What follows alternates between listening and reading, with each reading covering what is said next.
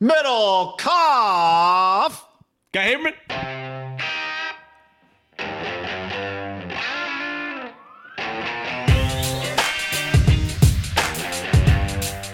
All right. This is another one of those uh, four four uh, espresso shots before the show days for me. I'm just warning you, Middlekauff. Warning Were you were you able to find the Starbucks uh, sugar free, cream free? No, the sugar, the the the the light cream with the light blue at the top. I, I have not been able to find it in a long time. Out all over America. I order usually uh, 12 packs, not 12 packs, four 24 packs. So I get four four packs delivered to my. Uh, that doesn't even add up, but I get a lot delivered through Amazon. Yeah. They're back ordered right now, like uh, three weeks. I, I went to uh, Safeway yesterday. They're all out. It's just supply chain, man. I need those, you know, cream free Starbucks shooters. I know they, they taste just as good as the full cream, but you know what the key is? Somebody you've got to bribe somebody at the port. That's what it takes in, in times like these. I would do that. You got to get a port guy, and your port guy is going to want 50k to unload the Starbucks uh, Starbucks uh, boat. what impacts my whole bodily flow. Because Yeah. Keurig, Keurig sometimes doesn't have that same pop. I, I, ha- I had to enough go to 7 Eleven today to get a uh, sugar free Mountain Dew. I mean, it's just, I, I, I like that Ooh. Starbucks drink. Yikes! Not sugar free. Is it sugar free? The just diet Mountain Dew. It just has a lot That's of just caffeine. that's a hell of an audible there. well, it just gives me a lot of caffeine. I'm not a big energy drink guy. So, you know, I don't really Yeah. want like an iced coffee. I've already had a couple cups of just Yeah. Keurigs that. I think we could question the amount of caffeine in a Keurig cup. Yeah, You know, it's questionable. And it is questionable. yeah, you know, um, the Mountain Dew. That's quite that is a hell of a curveball though. yeah, just you know, it's like a football coach move. You know, it's like afternoon, early in the season that you're just coffeeed out, but you need some pop, and just the diet Mountain Dew. It says zero calories, so you feel good about yourself. Mountain Dew takes you back. Um, Jalen Hurts probably understands the difference between you know getting your regular flow from a Starbucks and your Keurig kind of no punch. Jalen Hurts is on team me, by the way. We talked about this a while ago, right? Do you check or do you not check? You check. Yeah, most people. It's just it's it's a health check, John. It's a health check. All right, what's up, everybody? Welcome to the show. Uh, you can on YouTube like the video if you're here, or if you're watching it later. We would appreciate if you like the channel or like the video and subscribe to our YouTube channel. That's great. We also have a podcast. If you're listening to that podcast, then go do the YouTube thing. If you're watching the YouTube, check out the podcast, which is linked in the description below. Either thing is linked in the other thing. Yeah, it's all linked. Also on uh, on the podcast, if you listen on Apple or iTunes, which I know many of you do, because we see the uh, the analytical breakdown. It's like I think on every podcast, it's like well over ninety plus percent. Leave a review, and we appreciate it. Leave a review, and in that review, ask a question. Questions, not just comments like "we love you guys" or "I hate you guys" or "I love food" that, you recommended. Leave a question, anything. It doesn't even have to be sports related uh, though t- most tend to be. Leave a question. You can also the Facebook page, Haberman Middlekauff. Facebook Zuckerberg has this little thing. You automatically gets uh, the podcast gets loaded, and if you are working at your desk, it's pretty easy. You just press play. You know, so it's it's very simple. We get credit there too. So uh, yeah, use it. Sorry, I'm just laughing. When you said Facebook, you made me think of I saw this story today that um, it was like this internal memo from the Facebook people as they're trying to figure out why kids don't use the Facebook chat feature during play dates more. They want kids to use the Facebook chat feature, but they don't know. They're trying to figure out why kids don't use the Facebook chat feature more. Apparently, their research says with who they chat during play dates is other friends who aren't at the play date or their parents. But what they want is for the kids to chat the other kids at their play date, according to the internal memo. I couldn't quite figure out what what it is they thought kids were going to do during play dates, or if they're aware of what play date is. But um, I, I think if more information came out about some internal memos at uh, some of these tech companies, people would be a little like, "Whoa, that's pretty nuts, is it not?" I would love a book. I, I, we should do a book where all it is is just internal memos. Wall Street Journal's had some. I think they got a whistleblower at uh, at Facebook because they've had a couple kind of explosive articles about some internal memos coming out of the old uh, the old Facebook. You know, nonetheless, uh, we're there, so you can go uh, go check. Yeah, I enjoy it. You know, I still, I enjoy it. Um, Enjoy would be strong. I, I I'm I I consume. I use it. I scroll it a couple times a day. Yeah, Not sure why. Then I always question when I get about three.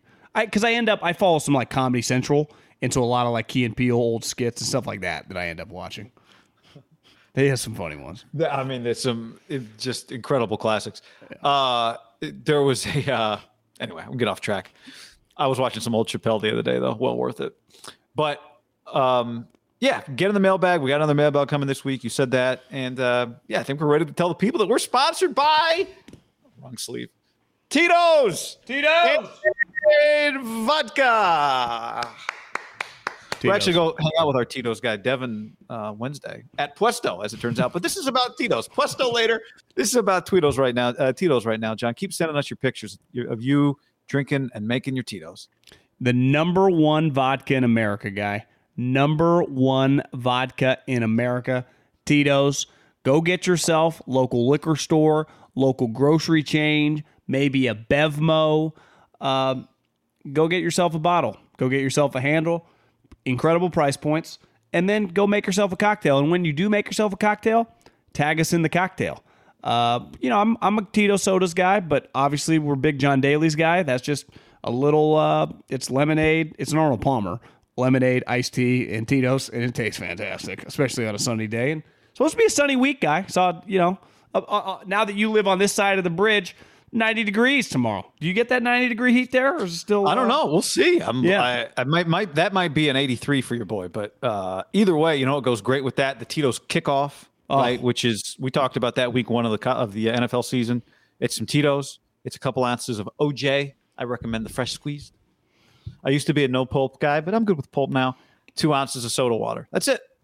That's it. So maybe a little garnish, right? Maybe a little orange slice, something like that. But Tito's is where it's at. It's the original craft vodka in this country. Back when nobody was making vodka in Texas, they told they told them it couldn't be done. Tito Beveridge said, "Are you sure?" And they said, "No, actually, we're not sure." And Tito was like, "Well, damn it, I'm making the vodka then." And he did. And he not one, not two, not three, not four, 19 credit cards. No one else believed but the but this man. He started making drinks at charity events. They said, "Hey, you should send your vodka to the San Francisco vodka competition." It's like, "Okay, double gold." They're like, "Hey, uh, Trader Joe's wants to carry your vodka." He's like, "Never heard of him." Tell him to tell him to like Eli Manning said last night on uh, Monday Night Football, double birds. And they're like, "No, actually, seriously, Tito, you should send yourself to Trader Joe's." So he's like, "All right, fine, whatever." Bam, blows up. And uh, you know, it's it's the same since it was from the jump. Six time distilled in copper pots, not columns. Is it more labor intensive? Yup. Is it better? Absolutely. And uh, off and rolling. Here we are. Blood, sweat, tears, charity, dogs, and delicious vodka. Get on it right now. Tito's number one vodka in America. Can't recommend it enough. You guys know. If you know, you know. And if you don't know, you will soon know. Distilled and bottled in Austin, Texas. 40% alcohol by volume, namely 80 proof, crafted to be savored responsibly. Uh, podcast is also brought to you by mybookie.ag. Promo code Hammond, the number one, John. I just got a little direct deposit today of uh, half my winnings from uh, last week, and I got another one coming with the other half. So it, it feels good. And the way you do it is you go to mybookie.ag, promo code ham1, and you place some bets. You're talking about I- the par the parlay winnings. The 5K. I'm talking about yeah. I I just got the Homa win that came through, and then the parlay one is is coming through as well, and uh, it's exciting. And we have we we are down just to our original investment. We have our three hundred dollars to bet on a lock of the week. We have hundred dollars to bet on the dud of the week. MyBookie.ag promo code Ham one. Also a lot of college football, baseball playoffs start next week. Get in on that. NBA, some futures. Who you like to win? Uh, you know, I guess they don't really do divisions. I mean, they technically do, but you know, the uh, the NBA championship. But lock of the week, guy. We uh, one takeaway I had last week is I do believe that it can be challenging when you get over the touchdown mark. Now I, I know the Ravens took it 66, but that like seven and a half, eight, eight and a half, that number, I like it when it goes right to like 12 because it just shows you right away. Like the the Bills this week, you could argue that the Texans at 16 and a half, 17 points. That's just a lot of points for a team that has just played relatively solid yeah. right? And they and think about this. the Texans. I'm not saying this is lock or dud, but that's just that's a lot of points, you know, and that just that feels like Was a it- sucker's bet. Was it 2019 when there was like every week there was multiple 14 to 16 point lines in the NFL? Do you remember Well, that? if you remember, the Dolphins did that tank where they were going to tank for Tua, basically, and they traded Whoops. Minkah. They traded Minkah and uh, and Laremy Tunsil, and I'm pretty sure by like week three they had a line that was 20 points early in the season. John, right now at mybookie.ag promo code uh, ham and the number one, you can get it on the Bucs game, the Pats game. That's the same game this Sunday. Yeah, Uh, right now, you want to bet the biggest game of the year. Use the promo code ham. You double your per, your first deposit. You double your first deposit with my bookie with the code ham one. Sorry, ham one. Uh, I should know this by now. Promo code ham and the number one. Double your first deposit. Start winning season today. Um, if you accept the bonus, you have to bet the full amount before you can withdraw funds, or you can decline the bonus. But either way, ham one. Let them know we sent you. Right now, that game is Tampa Bay minus six and a half. I would take the Pats. I might bet the Pats just in this game in general. Yeah, it feels like the Bucs are going to be a hot pick. Um, I like I like the Bucs while it's at six and a half on the road. I think the difference between them is Adele, as Adele sang about Tom. Hello. It's me. I thought that was God. I got chills watching that thing. Um, I think the difference is Bill and Tom both badly want to win this game. Tom can do something about it once the game starts. Bill can kind of do something about it, but at the end of the day, Bill's quarterback is Mac Jones, which might be enough because sneaky. I don't know if anyone's noticed, but the Bucs are giving up the most yards per game in the NFL this year. Well, they have a bunch of injuries in the secondary. So uh, they are. It's this is not the Bucs defense of Super Bowl championship. Yeah. So I, uh, you're not crazy. I don't, I don't know what the weather's going to be, but um, I like the Bucs. John likes the Pat. So pick a side. Did you have an early game that you uh, were licking your lips for lock of the week? Um, for uh, let's see, did I have an early? I, I have one that Oh. doesn't fit our criteria, but it's my favorite game of the week that I'm gonna. That I What is it? That I I like Minnesota at home getting a couple points against the Browns. Yes, we actually talked about that game before. Yeah, I mean, but but that would somewhat go again. I mean, the Browns are a 11, 12 win team, Plus but two was you know, the other game I wrote down would be the Titans are going to the Jets. yes. Seven and a half. Seven and a half. AJ AJ Brown, I think, pulled his hammy, so he's going to miss the game. Uh, Julio is kind of banged up, but he's been good this year. really, yeah. I that you know I have no problem if if you're in, I will bet against Zach Wilson. I, I have no problem with that philosophy. Yeah, I like that game. Uh, a couple of the games that stood out to me, John. Bengals at home minus seven and a half against the Jags. You know, Jags were in position to beat the uh, Cardinals last week, but it was kind of freaky. And football team minus one and a half at Atlanta. Who do Uh. you like the Jags? No, I like the Bengals. Well, it's a short week, right? That's the Thursday night game. That's the Thursday night game. Yeah, I'm So with that's you. the home team Bengals seven and a half at home. But you know, Would you would you rather bet on the Jets or excuse me, bet on the Titans to cover against the Jets, or get a couple points against Minnesota in that offense that looks badass? And the Browns, the Browns, you know, Um, I mean, like Mi- I you know I like to me Minnesota Browns is a real football game, yeah. and I like Minnesota plus two. That's what I'm saying. I don't I don't mind doing a lock of the week. Like a lot of people lock of the week for them, like the game they feel most is a real football game. We just bet on the shittiest game kind of. Or at Well, we least do the dud of the yeah yeah yeah Well, I'm just saying we bet on the shittiest like opponent, which right. is it's not a foolproof plan as we've seen. How about Saints at home seven and a half against the Giants? it's just I don't like Jameis as much as a favorite as I do as a dog. his his numbers as a dog, I mean, are like incredible. Yeah. How about Rams at home six against the Cardinals? I, I, that's just the problem is those two good teams Yeah. and their divisional game. How about Like, I- I'll Ravens do- I'll do the one and a Jets. half at Denver? But by the end of the week, I'd have no problem if we go Vikings. I won't either. So I watched that game today. So dud of the week. I mean, the dud of the week: Minnesota Lions, Bears, or football team Atlanta. Uh, yeah, In my Lions, Bears could add up to like four total wins that at one the end of the season. You know, if I'm being honest, that's probably the dud. I'd rather call football team in Atlanta the dud because I I would take football team one and a half. Um, I did see Rivera said that Heinicke needs to calm down a little bit. So it's like Are we comfortable on Heinicke? No. That'd be the thing. I like I like the football team. I'm with you against Atlanta, but Heinicke, if if Heinicke threw a four pick half, it's not like it wouldn't shock anybody, right? No. you know, other than the Falcons' defense, it would shock them. Yeah. Well, I mean, they just, I guess it's Daniel Jones, but they don't. Giants stink. Yeah, the Giants are terrible. Uh, Frederick on YouTube says uh, Raiders four, bank it. It's not that line's not four, is it? It's all the way at the bottom because Monday night. Hello. Uh, three and a half. I actually like the Raiders plus three and a half in that game. Chargers is pretty good, bro. I know. I know. It's a great game. I think it's going to be, you know, covering Keenan Allen and Mike Williams a little different than Fuller, Parker, and rookie Waddle. That's true. Chargers got to cover too, though. They got to cover Ruggs, well-rounded star receiver. Yeah. All right. So a lot of options. A lot of options. A lot of options. That'll be uh, what's coming up for us. MyBookie.ag promo code Hammer, the number one. Uh, a lot of looking forward. That's what we do. We do a lot of looking looking forward, predicting, analyzing, telling you what you think. But I have to look back for a moment. I saw there was uh, some quotes from our guy, Ham Pod listener, and uh, former guest, Kyle Juszczyk, about whether or not he should have gone down at the end of uh, regulation against the Packers, which I think is crazy. But you and I talked a little bit about late game management from the Niners, and I did think watching the game again, and we talked about this a little after the game. 12 seconds on the play clock when they snap before the use check touchdown. And then I saw the quote from Kyle about the punt at midfield when they were down 10 to nothing. After the snap from Alex Mack, where the left side of the line wasn't ready, Sermon gets like a loss of a half yard instead of what probably could have been a loss of more than that. The Niners punted the football. The Packers drove down the field and scored.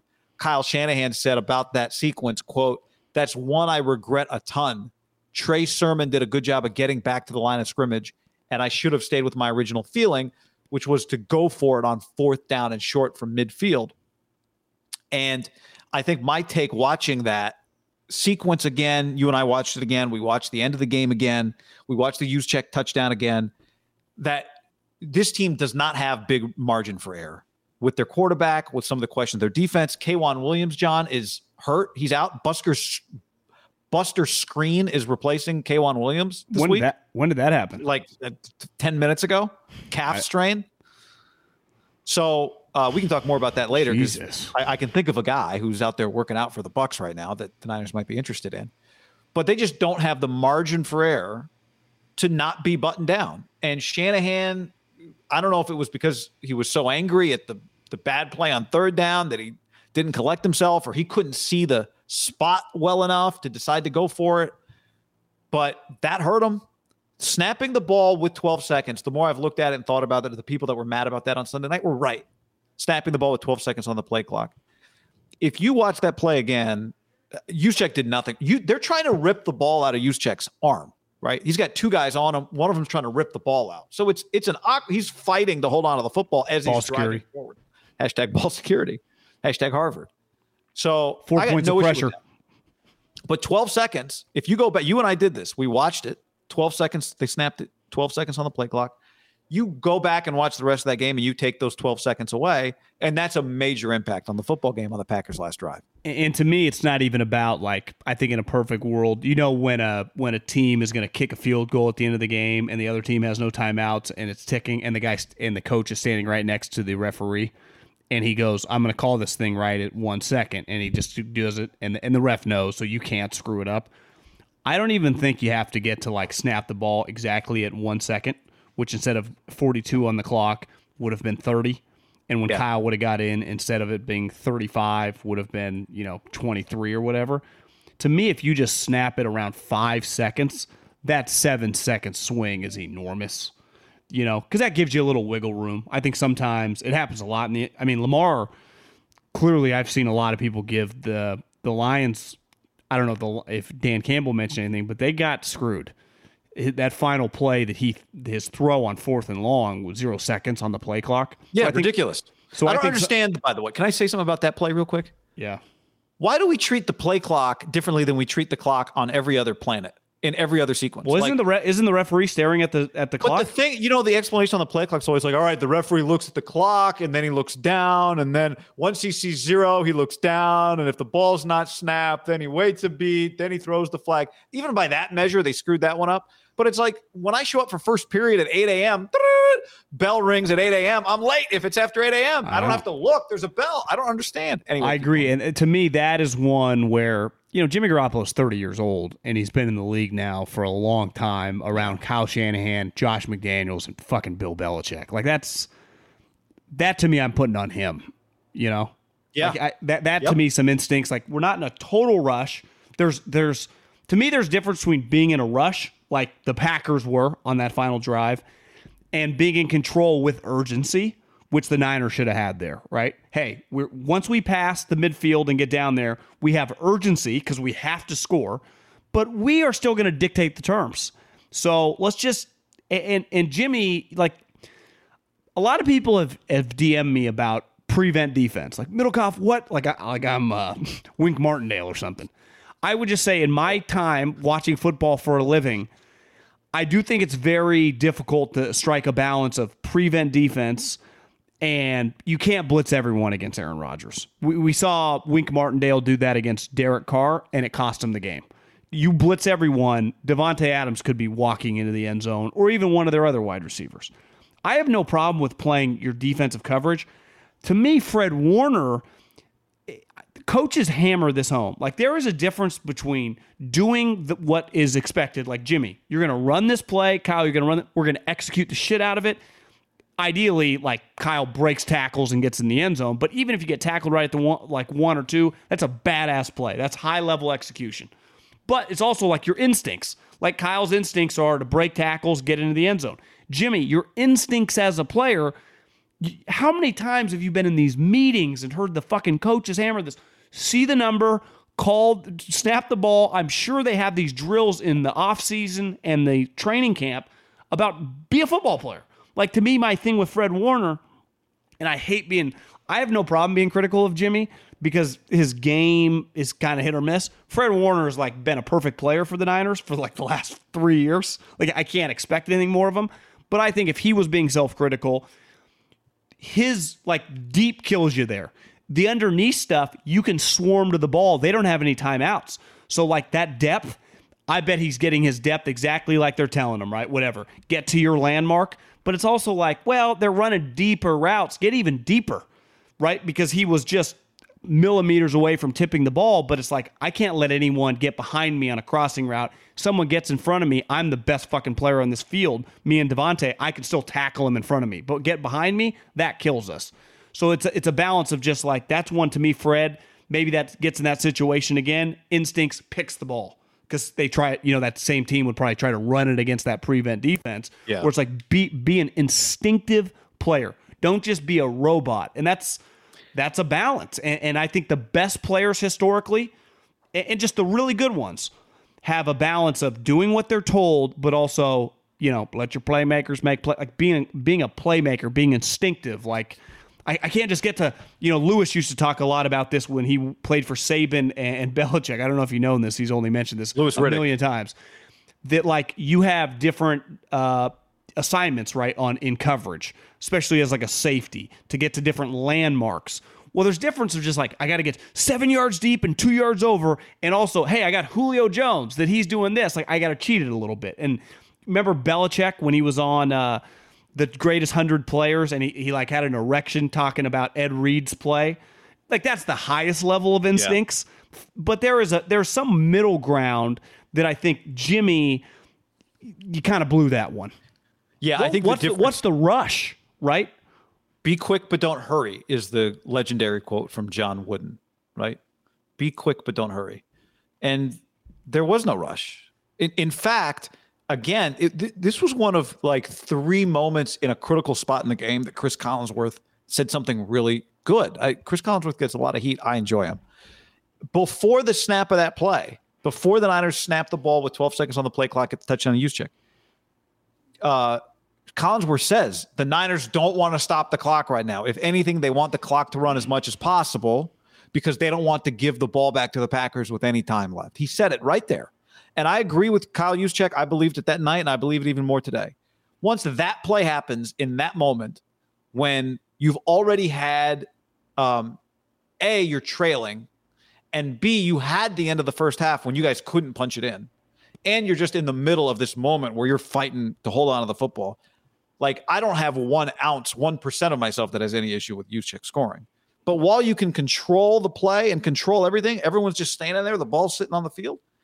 You, you just this team doesn't have the room for error I agree. to snap the ball with 12 seconds on the play clock. Well, once they have, once you get it over midfield, under you know, around the minute mark, to for them not having timeouts has to dictate the way you're thinking, right? By the way, another thing that Collinsworth said, like, was six minutes left in the game when they used their last timeout. They're just going to come back to bite them. He just said that, wow, Packers used their last timeout. Yeah. Well, you see it happen a lot in the NFL. Sometimes it happens in the first half and they make too big a deal with it. I'm, it can cost you points at the end of the first half. It can be very, very critical in the second half when you blow a couple timeouts. I mean, the Harbaugh teams did it a lot. You know, delay a game type stuff or just fuck ups on defense. You, you have no timeouts with five or six minutes left in a big game, tight game. That is, I mean, the Packers should, you know, have gone to church Sunday night, like, and just said thanks because that's if they had one timeout and pulled that off, very understandable, right? They have the, one of the greatest quarterbacks of all time, best wide receiver in the game. But to do that with no timeouts is to me what really made that win for on their side and the loss for the Niners be so extreme, right? It's like, oh my god. Wouldn't you agree if they would if they would have had multiple timeouts? Let's say the Niners the, the Packers used one, they had all three on that final Niners drive. They used one to slow down the clock the Niners still end up scoring, and then they had two and they pulled that off. It's really not that crazy. Right. It's kind of understandable. Yeah. But in the situation where they have no timeouts, even everyone on their couch is like, well, we're still in pretty good shape. They got no timeouts. But you're thinking in the back of your mind, like, is this too good to be true? And Right. it was too good to be true because of the way I think it just all simply gets back to that the difference of seven seconds. Again, just let it go to five.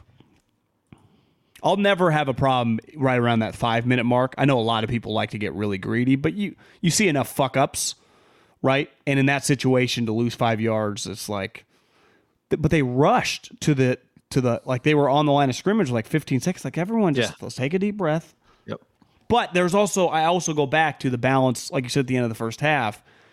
They're not exactly the 07 Pats where a touchdown's guaranteed. That's the that's the hard part. And Jimmy's not thinking like, you know, I'm just every Yeah, time I lead a drive, I score. It's true, but we're talking about the play clock here, not the game clock, right? Like, yeah, they had 45 seconds on and they had side. and they had timeouts. How many timeouts they have? They definitely think had. they had all y- Yeah, they definitely all had- three. You're right. You're right. So, um, yeah, And you can always spike the ball, like in their situation when you have a lot of time. Not ideal because you give up a down, but right. But I don't think it was. It wasn't. Even getting close to it. If it came to that, there, the, all there were some other failures that we'd probably have to talk about. But uh, if it came to that, then Trey Lance probably would be starting this week. If if they were in that position that they were and like couldn't score and used all their timeouts and were spiking the football somehow, that would have been a disaster. that means they would have run like four. They would- that would have been before first down time. It would have been, yeah, because there's four downs. Like so, I don't know how they would have even been in that position. Like they would have had to had a penalty and like fumbled the ball backwards, right? That would have been worse than what happened, Yes. which is saying something because what happened was pretty bad. Yeah. Uh, okay, so let's talk about Trey Lance. We talked about this a little bit after the game. Um, the Niners' passing game is behind pace right now in terms of just what it takes in the NFL.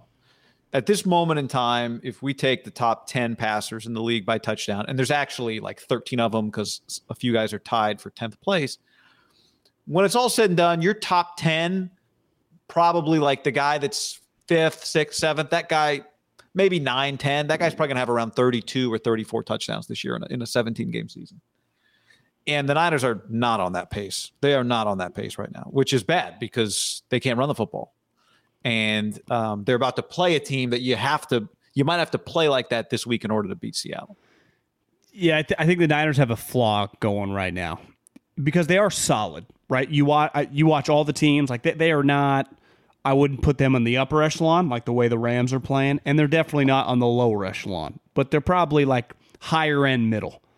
But their fatal flaw when they play some of these teams, like Seattle, the way Seattle got beat last week was Cousins threw for 300 plus yards and three touchdowns and really sliced and diced them. And I'm watching Jimmy Garoppolo going, does he have a three touchdown game in him against a good team? And I don't think he does.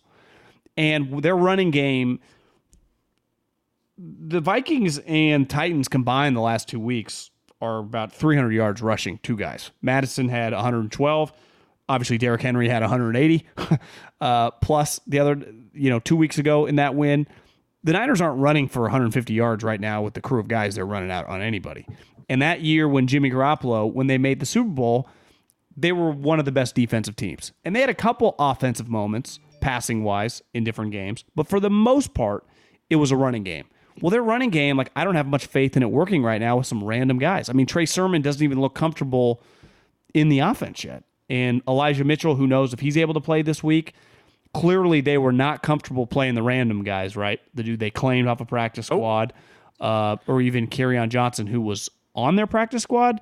So that to me is part of it. It's like Kyle, and maybe just another week in the scheme, they feel a little bit better. It happens a lot in college where because I was thinking about Matt Rhule the other day, how different it's got to be when he loses a guy, right? Which I'm sure happened to him at Baylor. He just has another guy on the team that he's seen a lot of reps with, and you just kind of sl- you bring him up that week in practice, and then he plays.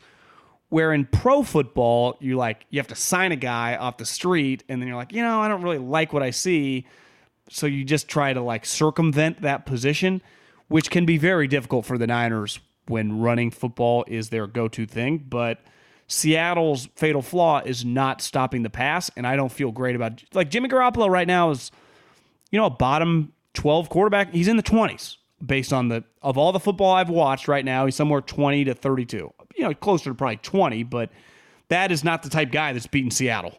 Right now, if you have a if you have a top like if Kyler Murray was playing them or Matt Stafford, I'd be like, well, Seattle's in trouble. Right? We just saw Cousins light him up do you feel good about Jimmy just lighting anyone up right now in the passing game? Because I don't. No. Well, also, it's not just that Cousins lit him up; it's that Cousins lit him up without making mistakes. And you know, I think one thing we know with Garoppolo, if there's enough volume, he'll make some great plays, but he will also make mistakes. Probably one like, of the better games he's ever played. Did you tell me that?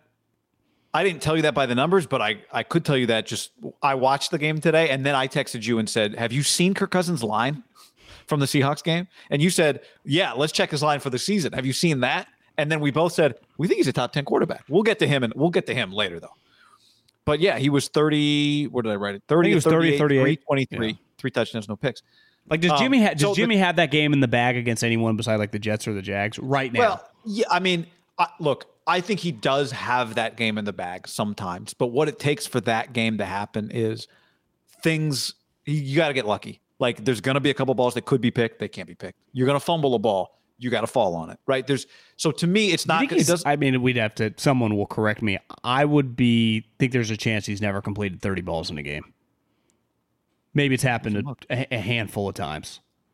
I don't yeah, want to get you regardless of the number. My point is just what I think it's possible that he has it. I think Kirk Cousins has that thing. Kirk Cousins could play that game three out of four weeks. Jimmy yeah. might play that game once a year. I is agree. my point. So, but we'll get to Kirk. This is about Trey Lance. Like, does this mean you need to play Trey Lance more this week against the Seahawks? Because I think there's an argument to make that he just gives you something that you're going to need potentially. He potentially gives you something you're going to need. I think you could also make the argument, John, that it's that this is a dangerous game. Seattle makes mistakes. The fewer mistakes you like, Minnesota just didn't make really any mistakes last week. They played a really clean game on offense. Yeah and that you are taking a chance, right? If you go with Trey, because he could also make you the mistake that really hurts in this game. But at this point, do you have to try it given what he could bring from a dynamic standpoint? And, you know, you made a really good point Sunday night. If you're struggling to run the football, maybe Trey Lance can help you do that. Well, I I was listening to Kyle I think it was Sunday night. Maybe they were asking him like, why, if your running game is limited, why don't you use him more? And he's like, well, he's not a running back, right? It's not like I just I can we can hand him the ball. So if I'm just running him all the time, it becomes pretty clear. To me, though, where they haven't used yet, really, I guess they did the one time, and I mean, one of his two plays was a pass. you need him to give you explosive plays. so a play action deep bomb. Like when I'm watching Cousins, their offense is actually very similar to what the Niners do, not in yards and execution and points, but just in terms of the plays he runs. They do a lot of the boots and the waggles. Like he is tailor made for this offense. He pushes the ball deep. Now, he has Justin Jefferson, who's on pace for a fucking incredible season, and third and Thielen, who is just a baller. But the Niners have Aiyuk and, and Deebo. I mean, Deebo's a stud, and George. Like you can push the ball, and even Kyle said, and a lot of people DM me that I, we were critical of Jimmy on the pick, and even Kyle was like, you know, it was just incredible play by the backside corner come across, but it was Kittle wouldn't even have touched the ball. Like it wasn't a good throw. So yeah, it's a great play, but George. You don't think Kittle would have touched the ball in that play? You thought it was overthrown? Well, yeah, he put his hands out. And the guy, it was the guy was way in front of him and caught the ball. Yeah, I thought it was pretty close because I also think he couldn't have underthrown it, and it would have. You know, if he had underthrown it, the defender was. I think the uh, to me the flaw. With I thought I thought it was a little Emmanuel Sanders Super Bowlish. You know, like see, I didn't think it was that far, but maybe I'm wrong. I thought the mistake on that play. I thought the problem, not the mistake on that play, was that you know ideally it's Aiyuk that's running that route, that's running down the field like that. Okay, yeah, but, well, but whatever. I, I, mean, but I, but I think one of the advantages, and I don't blame them for doing this. They go, our tight end is going to be one of the faster tight ends in the league, and we might get a mismatch down the field, and he's able to run by him, and that's true. I have no problem running that play again. Use Trey, bring Trey in for some big plays. You need to get a spark. You need to get some explosive plays in the passing game because it doesn't exist right now. The, the explosive plays they had in the passing game last week were George throwing a guy off him, stiff arming a guy, running through the middle. Deebo making catches out of his ass, which I, am not trying to. That's incredible what he was pulling off. Well, I'm just watching. It's not even just the Minnesota game against Seattle. You just watch a lot of games, like the Cowboy game last night. Guys, just why can't the Niners receivers? He's got to scheme these guys open and for them to push the ball down the field. They have to do that if they're going to compete in the modern day NFL. This is not 1996. This is not 2015. I feel like the game's pretty consistent. You have to make big plays. And the Niners in 2019, a lot of their big plays came in the run game. And I don't think you can depend on that right now. There were points in time in that game where Juice, it felt like Kyle was like, and I don't blame him, but he's like, I don't trust anybody right now except Juice to be my running well, back. Did he get the first carry of the game? Yeah, and I mean, that's like I, I love Juice, but uh, I mean, I, he can't. That's not. I, I have more faith on him, like put him at slot receiver than doing that. I think the question I have for their run game is: Was it just not enough time for his running backs this week, or does he not like any of those guys enough to put him in the game? Because well, we know one, this. one guy he drafted in the third round. What right? are you talking about? I mean, one of the guys that he's on the fence with right now in terms of playing time would be Trey Sermon was a third. Oh yeah, yeah, but, but, I mean, he was the guy that played in that game. I'm saying the other guys because we keep talking about you know you can plug anybody into this offense. Well, if that's the case, he didn't just plug anybody in on Sunday night. Like he doesn't feel that way. Is it because he hasn't had enough time with those other guys, or are they just not good enough to be on the field? Wouldn't you say his history would say that he there's a level even as an NFL coach where transactions happen a lot he's got to be pretty comfortable with you to depend on you on offense. Defense, they run through guys. It's less of his baby. I think with the offense, his baby, he's got to feel pretty good about you. Like he does not throw random guys out there. Well, part often. of I, don't you think protection is a big part of that too? Like specifically quarterback protection. But if you're just bring the guy in for a, an actual run, yeah, why I, wouldn't you give the guy a rep? I, I don't know, but other than he doesn't he, he doesn't trust it. Jimmy had one game in 2019 where he threw over 30, he had over 30 completions. For the most part, Saints it was game? all uh, no, it was the it was a win against the Cardinals. Four touchdowns. So I mean it was now he beat up on the Cardinals that year. He threw eight touchdowns in two games against them. Well, and he threw 27 touchdowns that year, which in a 17 game season is 28 and a half, which is still, even in that good, really good year, is behind what a top 10 quarterback will do this year. That year, that was good for sixth in the league. This year, it's not going to be. No. What's he on pace for right now? 28 and a half. But he's on pace right now for like 23, right? With four touchdowns. Wasn't the math we did before the game? Uh, four touchdowns through. Oh, yeah. He's on pace for 23. Yes. Yeah. Yes, yes. Yeah, I'm sorry. What I was saying is 27 this year is 28 and a half, but his pace is 23, which is not good enough, especially with this defense and with this run I, I, I, just think unless you have the best run game in the league, which like The Titans, right? And it's not even the run game. It's like they had the best running back. so it's like even I think Henry had a buck some like a buck 20 against the Colts. They just have a great running back. The Niners do it by committee, but their committee is just injured. It's not working right now. You have to be able to pass the ball. You have to be able to pass the ball. And when you can do both, you can dominate as an offense. Like last night watching the Cowboys, their greatest advantage is we know their passing game's awesome. When they're running the ball, they're going to score 40 points because of what the hell do you do? They have multiple running backs. Zeke looked good, and then they're throwing it all over the place with all these guys. Like it's, and, and they just represent a lot of different offenses, right? I mean, the Rams are a good example. They just run the ball a little, but their passing game's so elite. The Cardinals, they use random running backs, but their quarterback can operate as a runner pretty easily, and then their passing game's awesome. So you watch that Seattle game, it's like at any moment, at any moment, they can score a touchdown. Like that's the one thing, even though they've been off, they were more off last week, I thought, than the Titans game. The Titans game, they just kind of hit the skids in the fourth quarter, and the Titans had this incredible comeback. Last game, they really didn't play well in the second half because it was it was 17 7, and then they never scored again. They lose 30 to 7. They lose 30 to 17, and they just looked out of whack. But anytime he drops back and throws it to 14 or 16, you feel like that guy can score a touchdown on that play. Like the Niners do not have that tonight, or I mean, right now. And the problem when you play them, like that, that to me is why you have to institute and just have a couple deep bombs.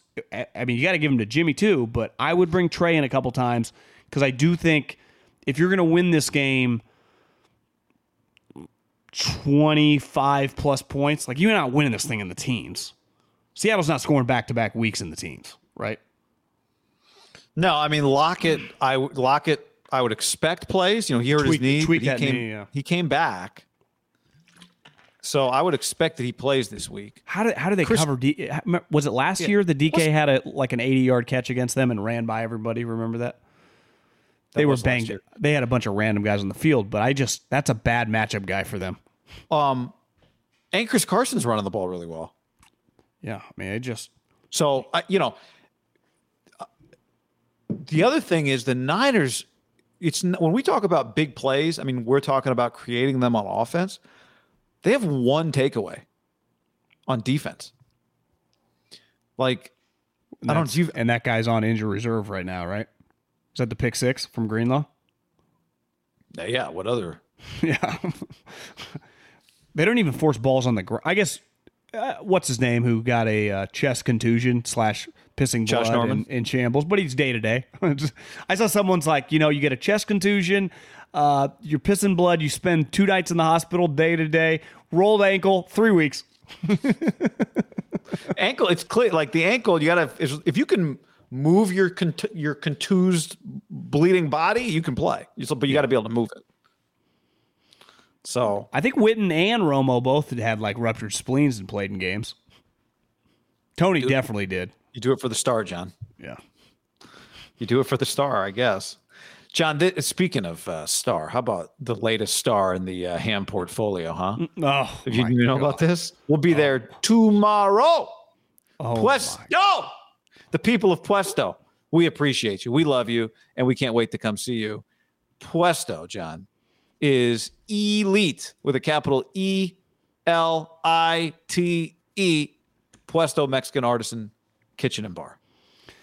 You know, if they if they dare to give me an open tab tomorrow, I'll I'll take down ten tacos, no problem. I'll do shrimp. I'll do the. Uh, I, I had actually, I don't know if I sent it to you. Someone DM'd me. They must have been in San Diego, and had the short rib tacos. Just a picture of the two of them. Must have got a little taco plate, and they looked fantastic. Oh, was filet mignon, I think it is. Is that the taco? The shrimp tacos, I'm definitely going to power some down. You, you can never go wrong with just carne asada tacos. I love a good chicken Asada. taco carne asada.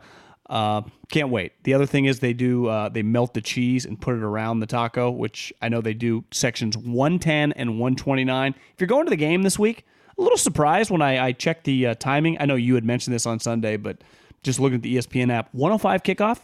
Uh, kind of got screwed Not a 125 for either of these NFC West games. No 125 love, but I'm not complaining. I like that 105. Get it going right away. You got to be careful if you're on a different channel. That game can sneak up on you. Yes. Uh, so be, be prepared. But if you are at the game, Seattle Niners, which obviously this is a fucking this this is a game as a season ticket holder you kind of circle right at the beginning of the year. So I know a lot of people listening are going to be there.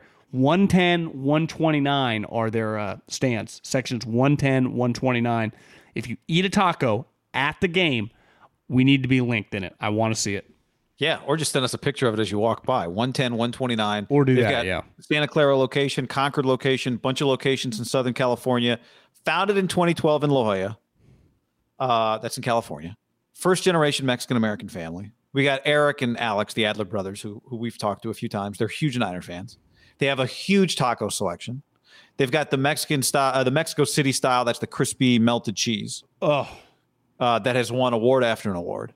Michelin Guide, National Geographic, Food Network, and Haberman and Middlekauff, the Mount the Mount Foodmore of uh, the food industry, all approve double thumbs up. The tortillas are made in house daily from scratch, organic, non GMO masa from Masienda, which might be a place, it might be a plant. I'm not positive me either. the best you can find on the market. Maybe somebody can tell us. Um, and uh, they also give back to local causes throughout the year through the charitable arm, Puesto Cares. They started making their own uh, lagers. They've Oh. got over 500 tequilas and spirits. So I, their margaritas are, they got a bang bang margarita, I think, at the Niner game you can go get. Do it now. So uh, go check them out right now. Puesto. You just eat Puesto is the website if you want to go uh, do a little uh, a little dive in on that. Podcast also brought to you by uh, DraftKings. Oh, Where right now you can get in the Ham game, John. Use the promo code Ham when you sign up at DraftKings. Link is in the description of whatever you're, however you're consuming this content. There's a link, podcast or or uh, or the YouTube, and uh, yeah, get in our game. I just checked. This week, 92 spots left. We have 108 out of 100. Uh, it's only Tuesday. So if you're watching this on YouTube, the link's below. If you're listening to this, the link is in the podcast description. You get in our league. It's really easy. You go to DraftKings, like you go to the App Store, you download DraftKings, and then when you sign up, use the promo code HAM, and then you get in our league. And once you play in one of our games, you're automatically added to the league, correct? And then That's you'll right. just you'll just constantly Uh, be no, I, the- I still think you have to join the league. Yeah, then join the league, and then you'll get be on the invite list, and you're good to go. And you can take our money. Our last winner, what every week's making four hundred fifty dollars. Right. But even if you, I had someone, uh, we might have been on the same DM. It was a little uh, group DM that had a picture. A guy won eighty dollars. I think he finished eighth, and he was fired up. You and I didn't even get close. No, 53rd. It's, I'm making progress. Uh, go make your lineup, and then uh, you know every week we play the football games, and I just showed my lineup there, but that's not really my lineup. I'm going to change that. Although I kind of like that fake lineup that I just showed. I, I just, I, I've really struggled at picking the right quarterback. That's, I, I really. It's crazy because there's a bunch of good quarterbacks. I know. I, I know that gets me like 35 points. I get a quarterback that gives me, you know, 20 points. I, I need to. I want to hit a home run, like I get a four four touchdown quarterback. John, shout out to my guy Danny who texted me today and said, uh, "What did Danny say?" Danny Former goes, boss. no, not not your former boss. Uh, he said, "I'm in a I'm in a fantasy basketball dynasty league. We got an open spot. You interested?" And I said, "Danny, uh, I'm not interested." And he said, "Well, if you're thinking about it," and he gave me some other details. And I said, "I assure you, I am not thinking about it. Season long fantasy is not my thing. Dynasty fantasy is definitely not my thing. Yeah. Daily fantasy is where it's at for your boy." Completely agree. I, I I can't even imagine. Now I'm glad everyone does it that's listening because it just keeps your interest. But uh, picking a guy and then having to follow him if he sucks, it's one thing if the guy's good. Can you imagine picking a guy like thinking you're getting a deal this year on Roethlisberger? You're like, I, I, what if he has a, like, and then all of a sudden you're like, this is the dumbest decision I've ever made. Happens more with the running backs. If you take a first round running back and he tears his ACL in like September, that I would, I'd quit fantasy. Who who do you think will be the Steelers quarterback next year? Jimmy Garoppolo. It crossed my mind today, and then I thought, can I picture Jimmy Garoppolo in a Steelers uniform? But then I realized it's kind of hard to picture anybody in a Steelers uniform. Really, when you think name any quarterback, picture them in a Steelers uniform. It's kind of hard to picture. Well, the guy they've had one quarterback for 16 years. I know. He's been the full time starter since that Eli Rivers draft. And remember, he started day one on a team that went 15 and 1. Like he he didn't sit in a year in times when people sat. Rivers sat behind Brees. Eli sat for a little bit behind Warner up until that Ravens game. And Ro- Ben just played. I mean, he has been a stalwart. That's it's got to be a tough spot for a Pittsburgh's fan, but you had last year, so you're like, you know, really had two years. He had Tommy John two years ago. It's been these last couple years are, I don't know, normal football stuff. Like this is how it ends. I can. I, I, I don't think it's a tough spot for them. If you're a Steeler fan. Well, you, well, it's a tough spot because you want it to be over. Yeah, yeah, that's the, that's the only. You But might it- have a Roethlisberger jersey, but you don't want him on your team anymore. Do you feel that he'll go quietly like kinda Eli and, he will Rivers? not. he most certainly will not. Could you see him on another team? Would someone bring him in for like camp? I Not a good backup. The only way is if he somehow like put together a last month of the season that looked okay. Well, like if Rivers this year said, you know, I don't even want to be a starter. I'd be cool with someone paying me seven million dollars. I'll be the best backup in the league. Would there have been ten teams trying to sign him? Yeah. Do you think if Roethlisberger went, listen, guys, I just want to be a mentor to a mentee. I'll take six million dollars. Just I'll be the backup. Would there be ten teams interested? Because I don't think there would. You couldn't risk his Part of it bringing him him. the group. Well, that's what I'm saying. Yeah. yeah. Oh my God. I had forgotten about this. What happened? Uh, nothing happened. I'm going to share it with you here in a moment. Just I want you to experience it if you're watching the YouTube. Um, wow, where'd this comment go? D'Anthony says it was weird seeing Michael Vick in a Steelers uniform. Holy shit! I remember that. Look at that. That is weird. He looks kind of cool though in it. He looks awesome. But the the his the face mask that he wore with the the visor, he looked good till the end though. Feels like Roethlisberger's been getting kind of banged up these last five or six years. Now he's always been a banged up guy, but he used to play through it and just go the boot Monday through Saturday, and miraculously it would come off. That was like the Ravens thing. They always thought he was like always, you know, it's like, oh my God, Ben, just fucking take off your fake cast. A little LeBron style after the uh, loss in the finals, and he all of a sudden he just had a splint. You're like, uh, what? Broke my hand, guys. Broke my hand. It's like you just had 38. That that one probably takes the cake. The the LeBron guy. He sh- LeBron shit on his high school quarterback last night. He's like Peyton's like, who was playing quarterback for? He's like, yeah, I probably would have played longer, fellas, if that Joe Smo idiot could throw the ball. It's like that guy. That guy probably has. I, I could picture that guy being like a small business owner in Akron, Ohio, and he's been telling everyone for 20 plus years. You guys know I was LeBron's quarterback. You know that I threw a touchdown to LeBron James. Last night, every single person he's ever told was like, "Bro, you sucked." that is, I thought that was mean. Well, it's funny you say that because the highlight of the Manning's Monday Night Football was, um, was uh, Archie, the dad, coming on, and in it he said he's like, you know what, Peyton, I got to say, you were pretty mean to LeBron's high school quarterback. You shouldn't have done that, and you should apologize. Archie Griff, Archie Griffin, Archie Manning is actually gold on that show because he talks to both of them like they're his children, which they are, and it's fantastic. It's really good. Eli, Eli, double middle finger, telling the producer to blur it out. After he went fake double middle finger and then went real middle finger, I it was wasn't. Wa- I wasn't watching when he did the middle finger, and I was like, he did double. It made once you watch the segment, he's Yeah. talking about the Eagles fans with Chris Long. It actually was then he pretty comes harmless. back from break and he does like the apology, but like he, you know, it's one of those like he's just like, hey, I guess I gotta apologize. I guess you can't do double middle finger. I don't get it. I mean, an eight year old kid can do it to me, but I can't do it on cable. He's funny. He's really funny. Yeah, he's funny. I wouldn't mind when they go Al Michaels and Peyton on on Monday Night Football next year if they don't include Eli in that too. Have I did stumble upon on YouTube as the sideline reporter. I didn't know this existed because I don't have ESPN Plus, but he went to Saban's boathouse and went They the, showed the so they showed the clip of him getting flipped. I watched some of the clip of them going around the lake and Nick telling the story that every year a week within a week before training camp, every freshman new guy comes to the lake house and they have to do a water thing. Even if they can't swim, we're putting things on it. They are getting on the tube. He said in the history of him doing this, the only guy he couldn't get flipped over, Terrence Cody, 400 pounds. He his this thing didn't flip. That's a great tradition. Yeah, it's a good tradition.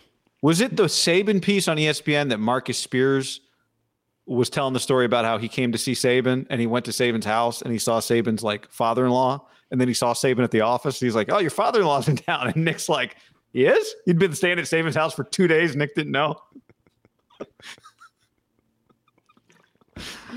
I mean, just how about Nick basically standing up and hanging up as that call ended last night? He he had something to get to. Well, guy, he was going those guys for a home. It was it was ten o'clock at night. Like, I, in in in all seriousness, I don't think it quite gets enough of its just due how hard that guy is still working with his accomplishments at his age. Part of it is his hair dye is pretty good. It doesn't look fake, which clearly, I mean, guy, he's almost 70 years old. He'd he'd have some gray hairs.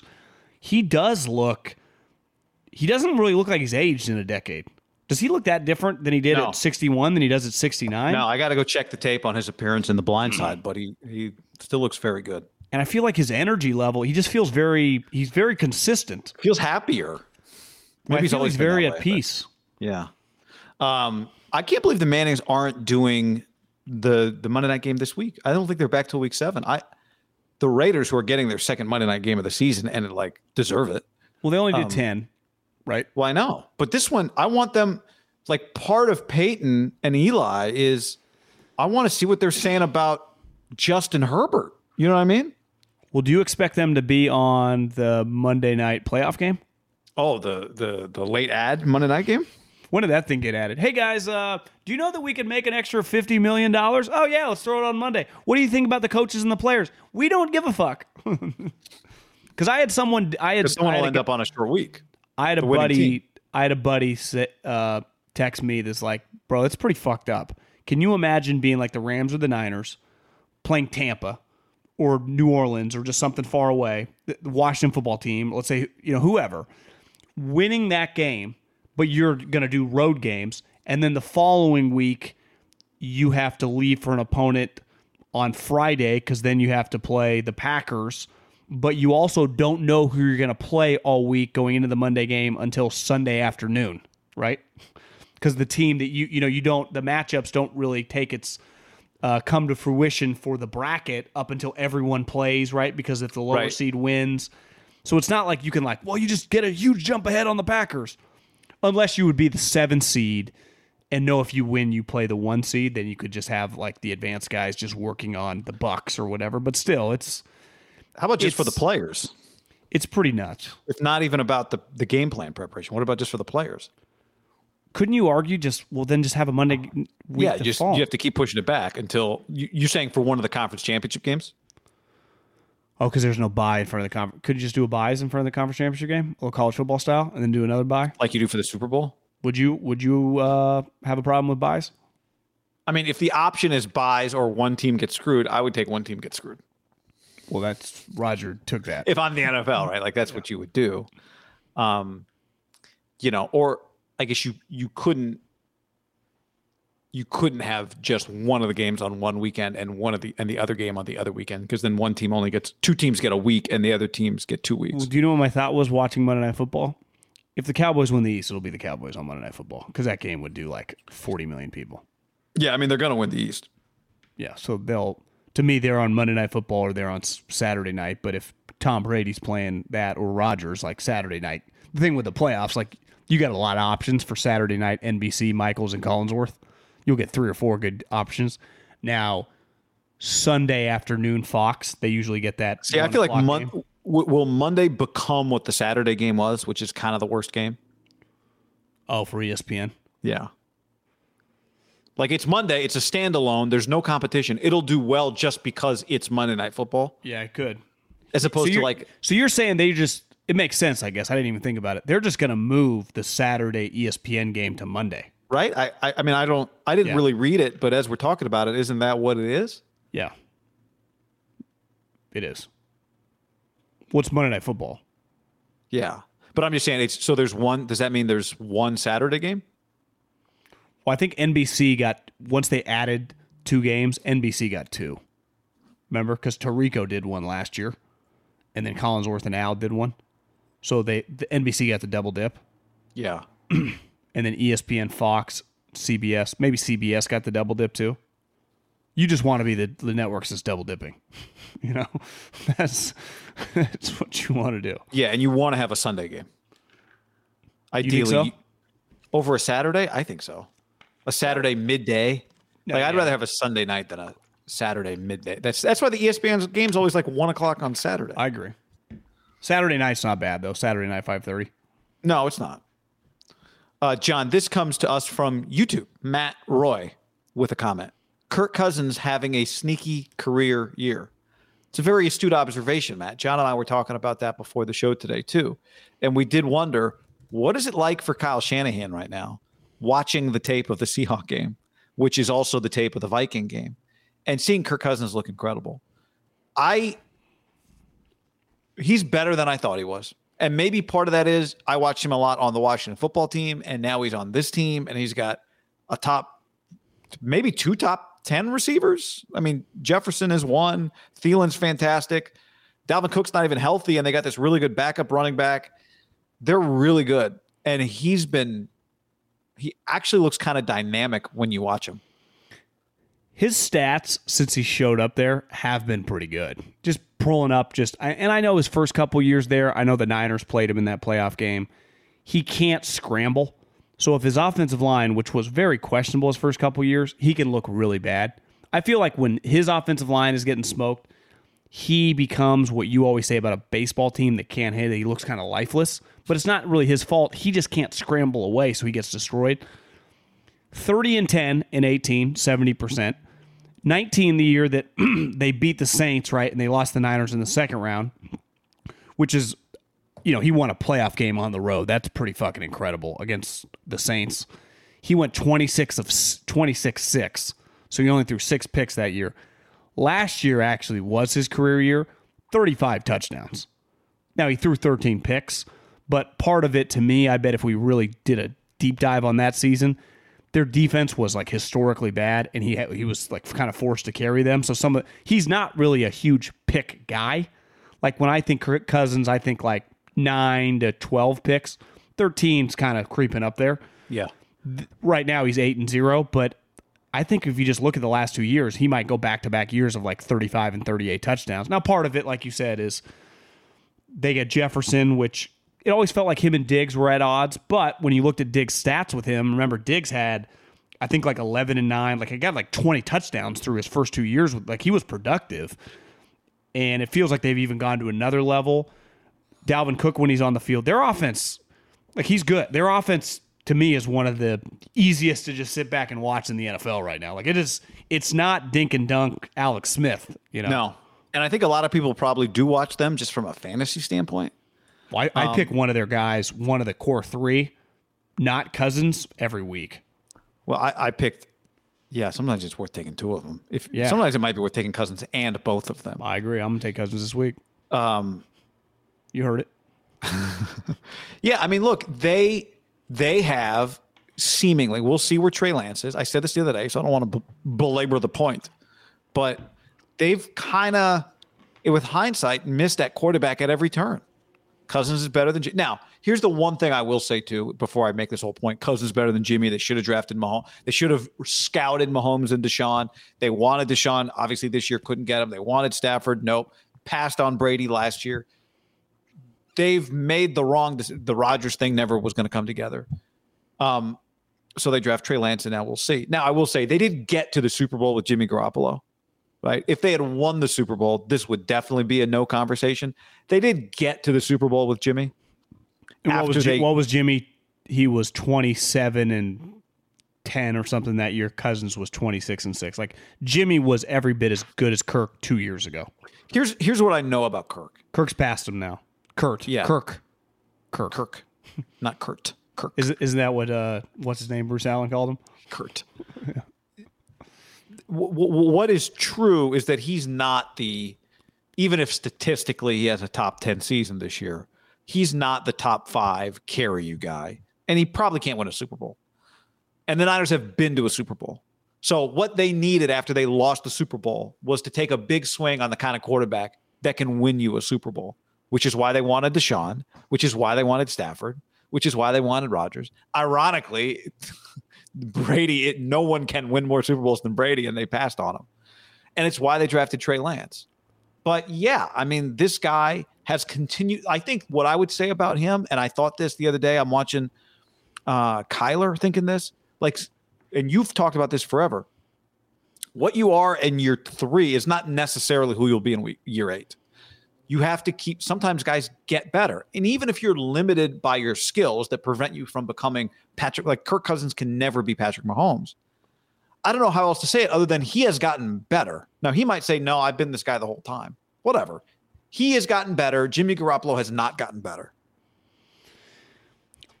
We both had the same thought texting this morning before we even hopped on to record this.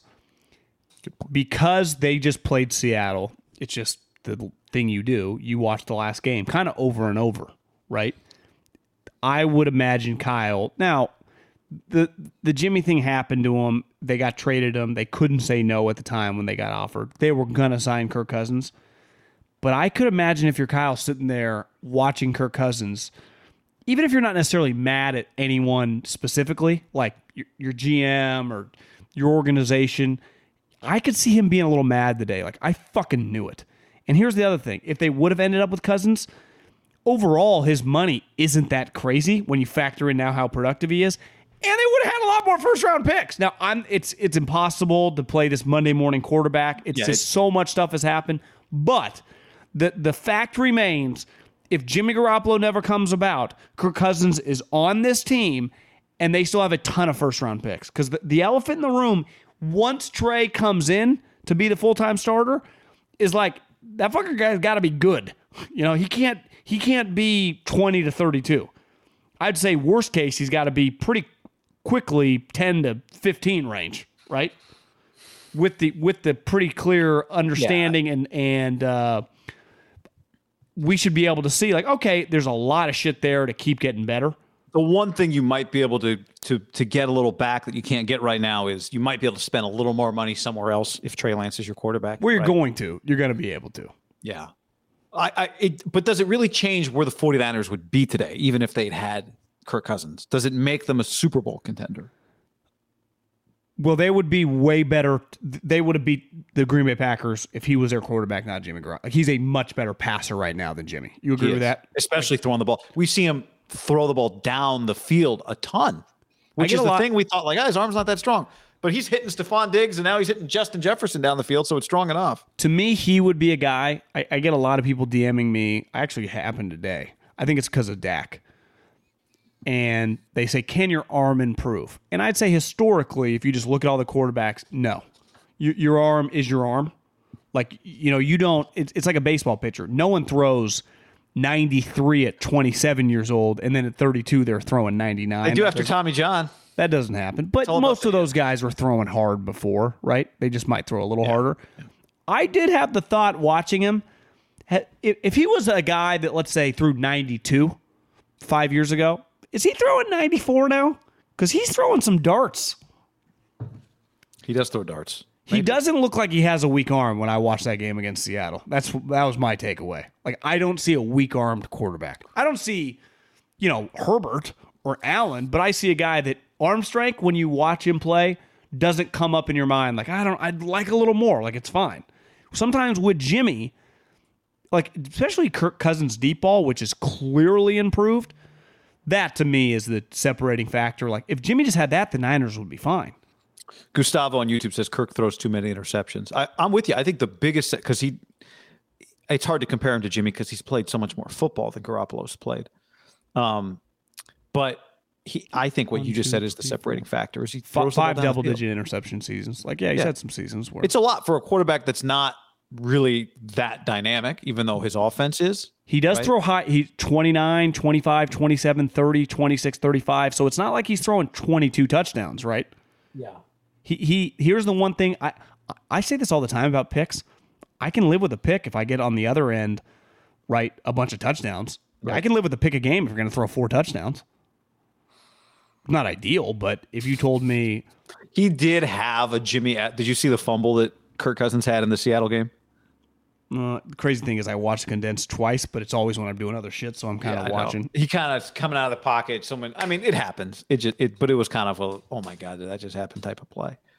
Um, but yeah, I mean, th- this is why we talk about Trey because this is Would you live every game with a quarterback that was their ratio is three to one?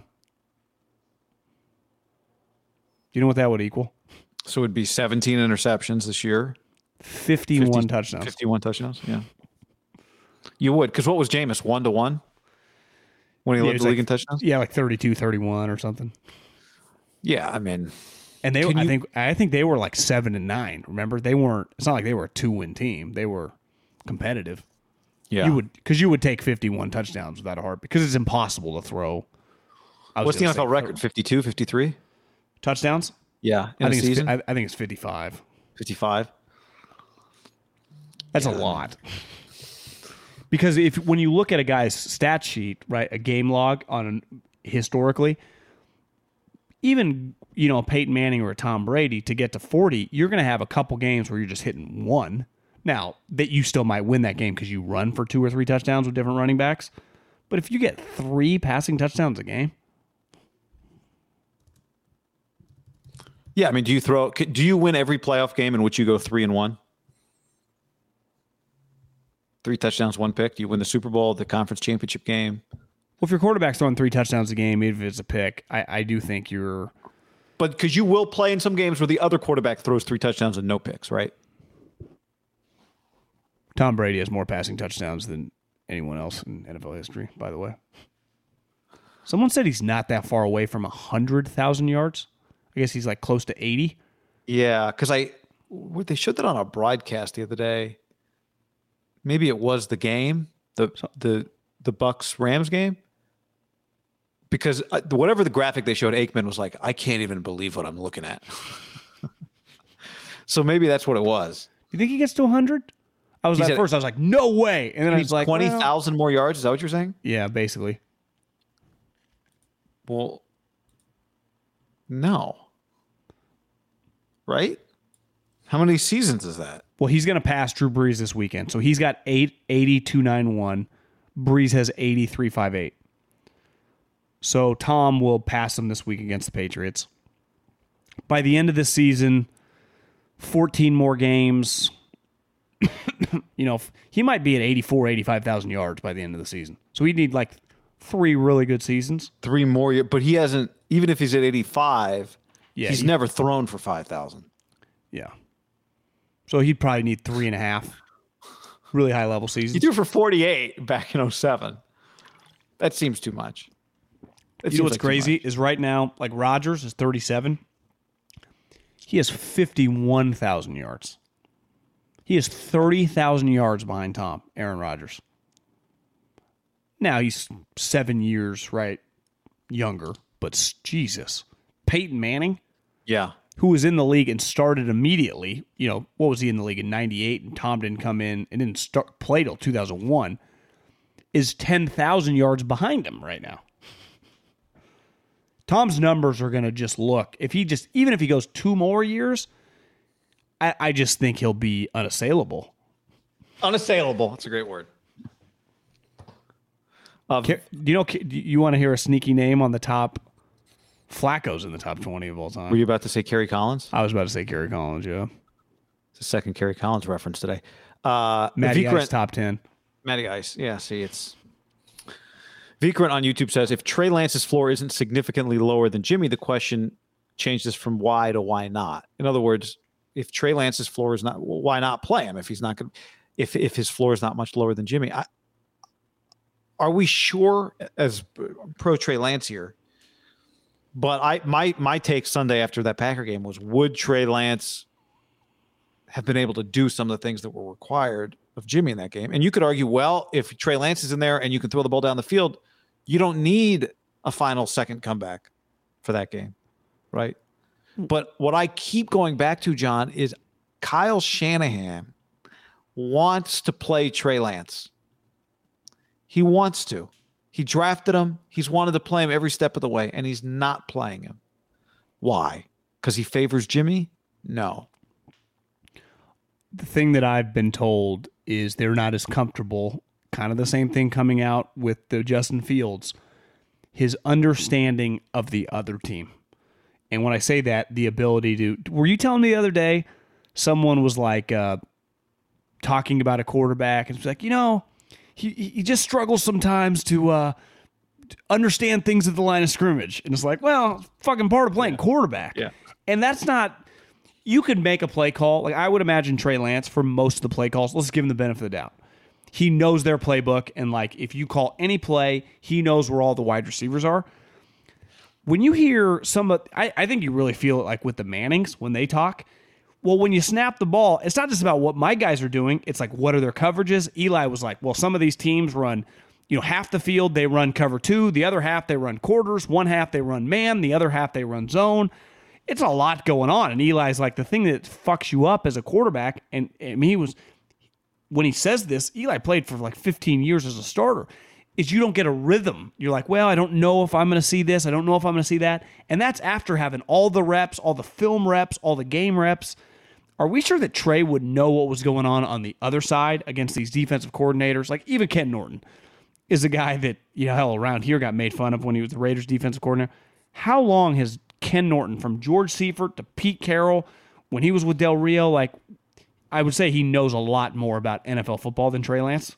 To just throw some different things at him that could throw Trey Lance off, where it might throw Jimmy Garoppolo off, it might throw Aaron Rodgers off, but at least they know right away. Oh, that's what this is what we do when we see that on the next play.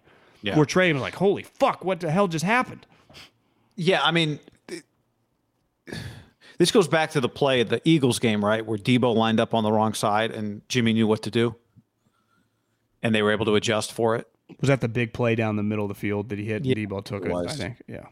Um, so there are things that happen, you know, but on the flip side of that, like young guys who play early, part of it is their mentals. Part of it is they have physical ability that can overcome inexperience. Maybe not fully overcome it, but help close the gap on it right? Um, you know, when when when Colin Kaepernick was the quarterback of the 49ers going to the Super Bowl, like he had a physical ability that in some ways made up for his lack of experience and the things he didn't know how to do, things he didn't know how to see. Now that offense was different, right? But uh, like that's part of the question here. It's not just isn't isn't Lamar a good example of that right now? Like when all when shit hits the fan, sometimes he can just take off and get a first down. Yeah, and now I feel like Lamar knows everything that's happening too, and he's like I think he's getting better. Lamar Jackson's getting better. One thing that I was told by someone on the sideline with Lamar Jackson, his recall and understanding of the other offense, even when he fucks up, he knows what he screwed up against the coverage. Like I think his football mind, they've created a a football savant I think sometimes he struggles to execute it because he's not a nat- naturally accurate passer. But they do not believe with the Ravens it's ever because, like, you know, he just he doesn't understand what to do against quarters coverage, right? It just sometimes he just doesn't can't make the throw or he gets a little fast, but he knows what he's supposed to do. I think he's get yeah, he's he's he's getting better because he makes throws that only four other people in the NFL can make. Yeah. Right. But so the question becomes then like, okay, but the only way to learn is by playing. Yeah, and well, what's your goal?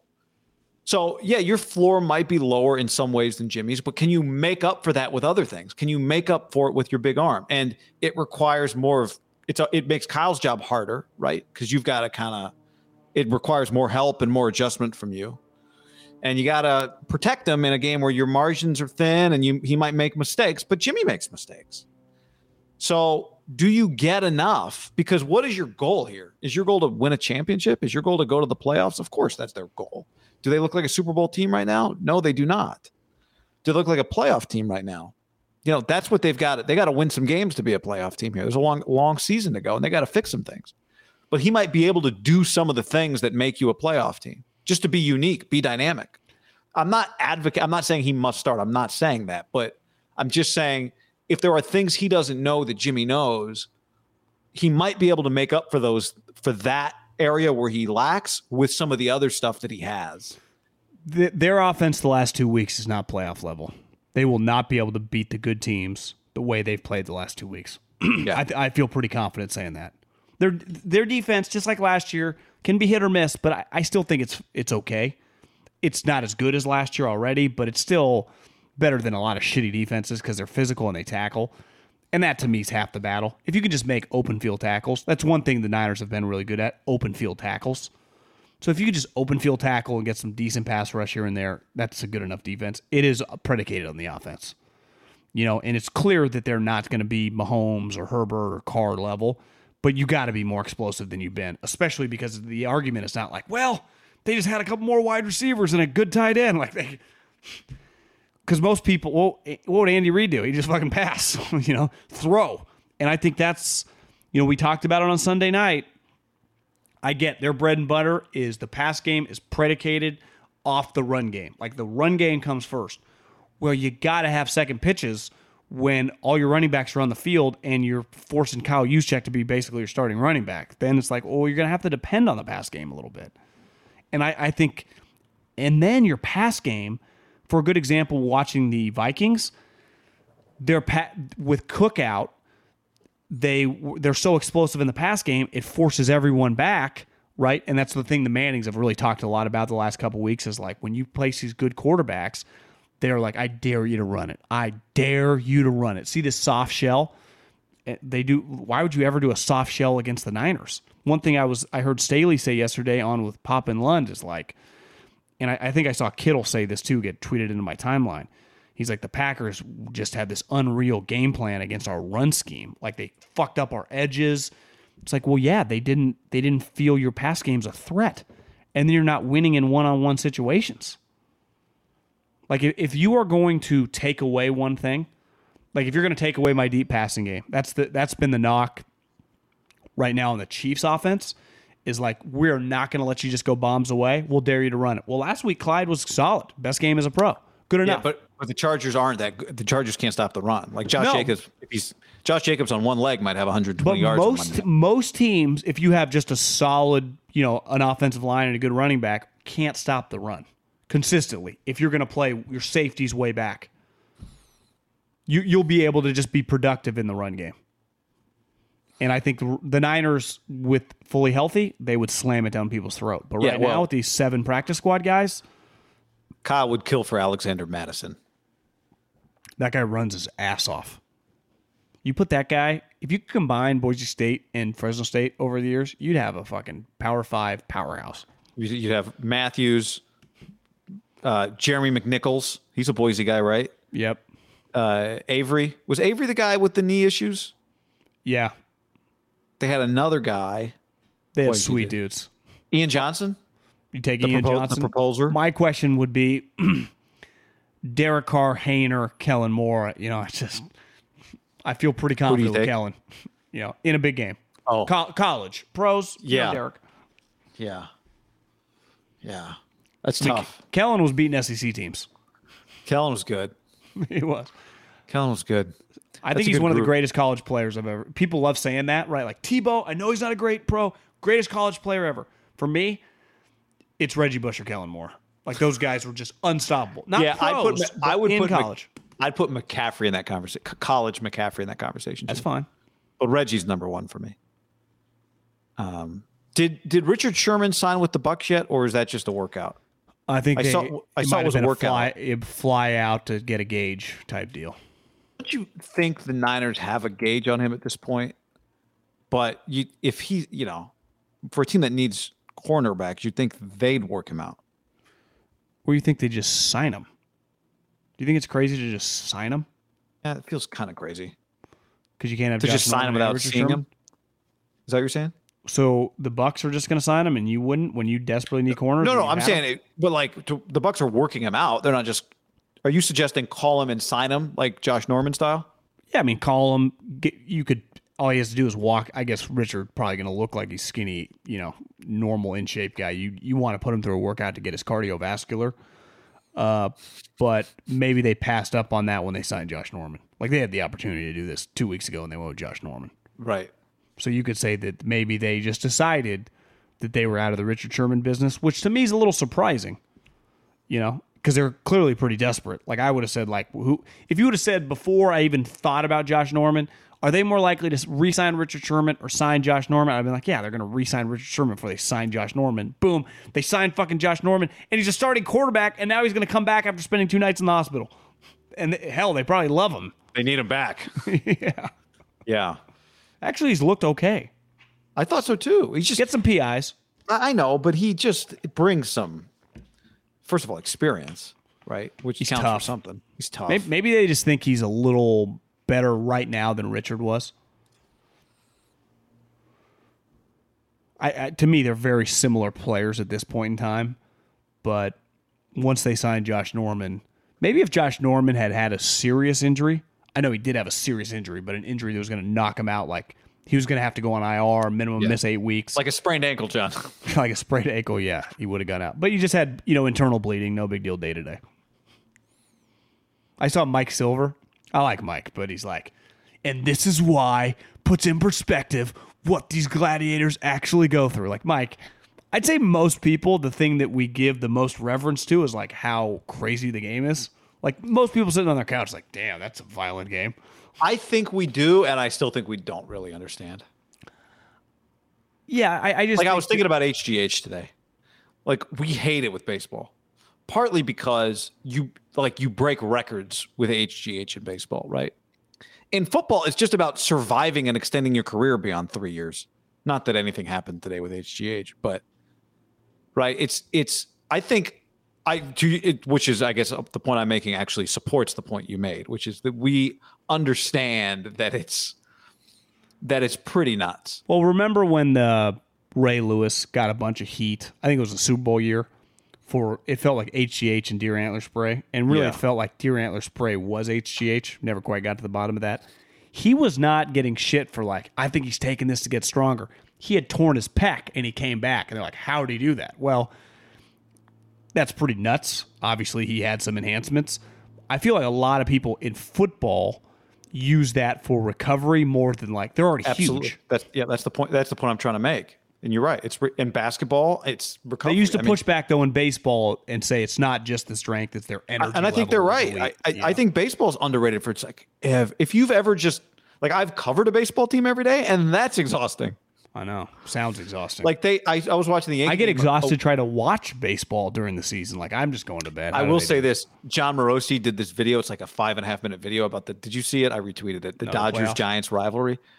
On it's such a it's like a five minute just music and 130 years and like all these big moments and Steve Finley's grand slam and it's just Brian Johnson's home run. It's very cool because he's basically saying like what's happening right now is in the history of an incredible rivalry, one of the greatest things that ever happened. Basically, a season long divisional race where it's like a game or two for a lot of the year. It's pretty incredible. I went out with a girl that dated the dude. I forget his name that gave up the home run to Finley. I mean, it was that was game 162 to win the division. Walk off grand slam. He played for the Yankees too. He was like Is a that the guy with like the little goatee? Did he have the little goatee? no, maybe. I mean, he, he had like a It wasn't seven, Tim Worrell. No, no, no, no, no, no. Uh, I thought it was the guy with the little Steve Finley home run. Yeah, I mean, it was meatball. He did play for the Yankees. You know, Who? he's he's married now. The, the, The guy. Yeah. Um anyway, maybe someone in the chat will know his name. I don't want to research it right now. I thought it was the little goat, like a weird kind of funny goatee guy. But um, That home run anyway, th- there was I don't know if you saw this, but uh, uh, a judge allowed Al Jazeera.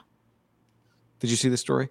To the the news network to move forward with um, a discovery period in their claims that Peyton Manning hired a investigative firm to get a guy that was the key source in an Al Jazeera report several years ago that Peyton uses HGH they flit that guy recanted his his sourcing and said no no no i take it back i made it all up peyton doesn't Wasn't the claim like his wife was using it? that she was receiving the packages in her name Yeah. and they weren't going to peyton and um that case i guess al jazeera is like fought in court because they're saying this was an act they, they never got Peyton, sued Peyton sued him. no that's right that's the part i can't quite figure um Probably just didn't even care. Somebody said steve kline was that the pitcher steve kline No. What year would that have been? 06? Mm-hmm. Yeah. No. No, it would have been. I don't know. You can keep looking. Wayne Franklin. Somebody Yeah, said that's him. That's him. Wayne Franklin. Wayne, Fra- that is not the guy I was thinking of. Yeah. So, well, again, he, short stint. Oh, was Wayne, Wayne Franklin kind of skinny? Yeah, I think a lefty reliever, lefty on lefty matchup just didn't go well. He did have kind of a goatee thing. Maybe you're right. But honestly, this is not the guy. It's uh, I'm kind of right, but not. It's not what I was thinking of. Yeah, I'm That's not who I was thinking guy. of. I don't. I gotta go back and do some research on who I was thinking of. Um. So, Yeah. Bucs are last in passing defense. Three three thirty eight. They've allowed nine passing touchdowns, tied for most in the NFL with the Colts and the Packers. Well, they have played Dak have. and Stafford. Yep. What was the other game they played? Uh, That's a good question. I feel like I blank out a lot now on stuff like that that I used to be able to recall pretty fast. But I feel like there's so many games going. It's hard. It's like you've watched you've watched nine games in thirty minutes. Uh, they played the Falcons, Falcons. so Matt Scored Ryan threw 25. three garbage time touchdowns. I'm sure in that game. Yeah, they scored 25 points in that game. Um, so, uh, John, before we go any further, let's tell the people about Butcher Bleepin' Box. That's actually not what they're called. Butcherbox.com slash ham. Butcherbox.com slash ham. Where right now you get free ground beef for life when you sign Yep. up. Butcherbox.com slash ham. free ground beef for life. You go, they have different curated box options. We've both been sent from ch- you know chickens to uh, ribeyes to ribs. Remember those ribs we got sent a while back? do remember those ribs. Those are fantastic. Hell, we got lobster tail in the last one. They uh, pork, uh, bacon, ton of bacon, but free beef for life. Free ground beef for life every time that you order a box moving forward. Right now, if you go to butcherbox.com/ham, think about that. Omelets, tacos, burgers, parties. And you're just like, what? Where, where do you get all this beef? Like, oh, I get it free for life. No big deal. How about you? You go, you buy that. You go to the store and get this. Hey, I get it free for life. That's what you tell all your friends. I get it free for life. Each box has nine to 11 pounds of meat. If you're choosing, you get to pick it. So your options uh, are, are things like uh, 100% grass, grass fed and finished beef, free range organic chicken, humanely raised pork, wild caught lobster tails, wild Oh. caught uh, salmon, sugar free bacon. There's no better feeling than knowing that you can skip the grocery store because there's a variety of butcher box meat already waiting in yo freezer. You might need a second freezer. You, you might. Butcherbox.com slash ham. Go get yourself some ButcherBox. Uh, butcherbox.com slash ham. New members get free ground beef for life for the life of your membership. Butcherbox.com Life. slash ham. Uh, podcast also brought to you by Sleep Number. Sleepnumber.com slash ham, John. Sleepnumber.com slash ham. You know the key to a good night's sleep once you What's own uh, Sleep Number Bed, sleepnumber.com slash ham, is going to bed at the same time, is being routine oriented. You don't need to be Tom Brady, but you know, some nights if you're like really sleepy and you go to bed at nine, the next night you're watching a movie or whatever, you go to bed at eleven forty five, throws off your sleep. Especially during the weekdays, you want to get a consistent sleep. Don't stay up too late. Uh, dim the lights, right? Don't keep that screen. I remember Light a candle. I remember Chip Kelly. Remember he had like Navy SEAL on his staff. I sat next to the guy at the combine one time, and I, you know, this is when I people started acting weird to me. But I was like, I'm gonna pick this guy's brain if I'm gonna get fired. And he, I remember him vividly saying, like the mistake everyone makes, they stare at their phone right before before bed, and it like puts off these sensors in your brain. You think it's light, you think it's day. It's like a dog. You know, you wake up a dog, they just they don't know the time. Well, humans do. Stay away from the iPad in bed, which I break all the time. As well, I put a TV in there now, but my phone right by my eyes. Sleepnumber.com slash ham. Save up to $900 on a Sleep Number 360. $900 savings? No big deal. Thank us later. I guess you can still hear me, huh? I could have just kept going, keeping everyone alive on the chat. Uh, let's let's interact with the people. Guys muted. We lost Guy. We did. Guy was playing Warzone and forgot to switch back. I think he did. Saw Haberman on TV this week. I did too. Called Cal Washington. I think he's got Cal Washington State this week. I'll just probably be drinking and taking edibles at my house while he's working. Um, guy, what the fuck? I don't know. He's just having technical difficulties. End the show. We will not end the show. Can't hear you. You're muted. How about now? I can hear you now. All right. Do you drink Tito's every day? Uh, try not to. What's your favorite strain? Uh, sativa, indica. Those are my favorite strains. You don't want to come to the game, be my spotter? The games I was, I wish Cal if Cal was a powerhouse, I'd go to the game. Because they do when they're good, they do have good crowds.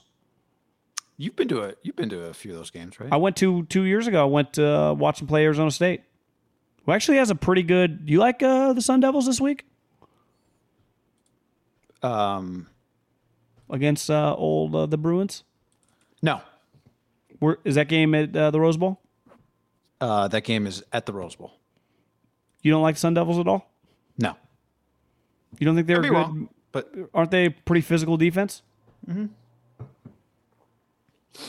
make, they I. I, I think no, I think they make more. I think UCLA will play a cleaner game. Not that UC, UCLA didn't play great against Stanford this week. No, they didn't. So I'm I'm not saying ASU can't win, but I think UCLA is more likely to play a button down game. You know, as I like to say.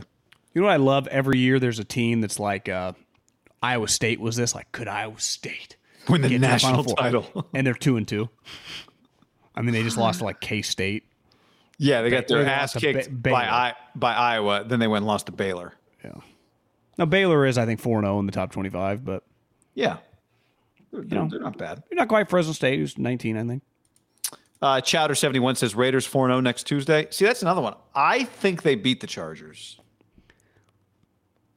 I think they beat the Chargers. Although you know, Yeah, Mike I, I wouldn't go that far yet. Mike Williams is not getting his flowers, John. Mike Williams is sweet. Give Mike Williams his flowers. Guess who's a free agent after this year? I had the thought watching that game because Cooper Kupp went off and uh, and staff and not Stafford and Herbert. Was Herbert Cooper Did he Cup ju- and Herbert. Well, I'm just saying, like both those guys to me, I just went to their rivals page. Herbert had Oh. three stars. Did Herbert commit really early in his career to Oregon? Like he Yeah, did not. so- he had no. He had no Division One offers Well, he had Nevada was his first offer. on his rivals page. It was like Northern Arizona, Montana State. Those were the Yeah, no, things that were. Nevada was his first offer, and then on the plane to Reno, he Helfrich got it in Oregon. Oregon was like, all right. It was one of those like, all right, if Nevada's going to offer him, we'll offer him. You know, you just offer. And um, he's from Eugene. I don't think he did any of the camps or any of that stuff Cooper Kupp had zero stars. because he started right away as a freshman. Like it was clear, like this guy. Yeah. Well, Cooper Kupp was even more extreme than him. No offers, and he ended. I mean, Herbert did play at Oregon. Started as a true freshman. yeah, started as a true freshman. You know, over the last decade, the best program on the West Coast, even better in Boise. Like they're they're the number one program out west. So it's like he's not some little engine that could. Cooper Kupp, zero stars, no offers. I actually had someone DM me that said they played him in high school, and he was on a high school team that I think I don't, they must have been really good. He said this guy was just fucking unreal, but smaller. Where's he school from? Guy, I think the Washington area. Oh, okay. But then I was thinking Herbert playing with his two guys was like, who are his two best receivers? Uh, I don't know. Keenan Allen, who told Nick Saban, "Yeah, I'm going to turn down your scholarship because you won't offer my little brother, and I'm going to go to Cal." And at the time, Cal like had had an eight year run where they were recruiting a bunch of sweet guys, so it wasn't that nuts. And then Mike Williams. Oh, where did he go? Oh, I don't know. He was just Deshaun's number one wide receiver when they were beating Alabama. Cal had a stretch where they were probably the most talented team in the Pac-12 for a couple of years. Yeah, because he was recruiting at such a high level. But Clemson with Mike Williams, I vividly remember Mike Williams making some of those jump ball catches with Deshaun against Alabama. So if if Keenan was one of the highest recruited guys, like his senior year in high school, and the story I heard, Saban wanted him to play safety, and they refused. They would not do the package deal with Maynard. And Tedford's like, yeah, you can play wide receiver, and we'll take your little guy. And they did, and he ended up playing way too much. But like Keenan was an elite blue chip. Mike was every bit as big and went to a program that was a powerhouse. Yeah. So it's like those are his two wide receivers. I know. and and uh, Cooper Kupp's teammate was Kendrick Bourne. Well, think how I think that Eastern Washington team. I don't know if they won the Natty, but they got to the Natty. I don't think they won it either. but they were Their quarterback was good too. wasn't it the little guy that went to Oregon. No, not Vernon Adams. It was the guy that transferred to Washington State. Uh, Gardner Minshew. No, not that guy. He never actually really he never played at Washington State. Do you think some of those guys, when they're on like the sweetest D1 AA team, like I can do it at the next level, and like kind of want to go check it out, and then they get there, they're like, damn, this is a little harder. Yeah. Wait, you don't get Weber State every week? You don't get the you don't get the UC Davis Aggies? No, you no, you get uh you get Oregon. you know, next week you get Iowa. Marty says yes, Vernon Adams. I thought there was another quarterback. Um, I thought Vernon Adams, when he transferred to Oregon, his whole thing was he had put up historic numbers, and it turns out he was throwing to those two guys, right? who was the other quarterback? May, yeah, maybe that's true, but they had an. Uh, Someone also said they had Egbako, the dude on the Niners, the pass rusher, Ebukam. Is he on the Niners? oh, really? yeah, he was a Eastern Washington guy. I mean, they were for like three straight years winning like 13 games a year. Gage Gubrud. I don't recognize that name.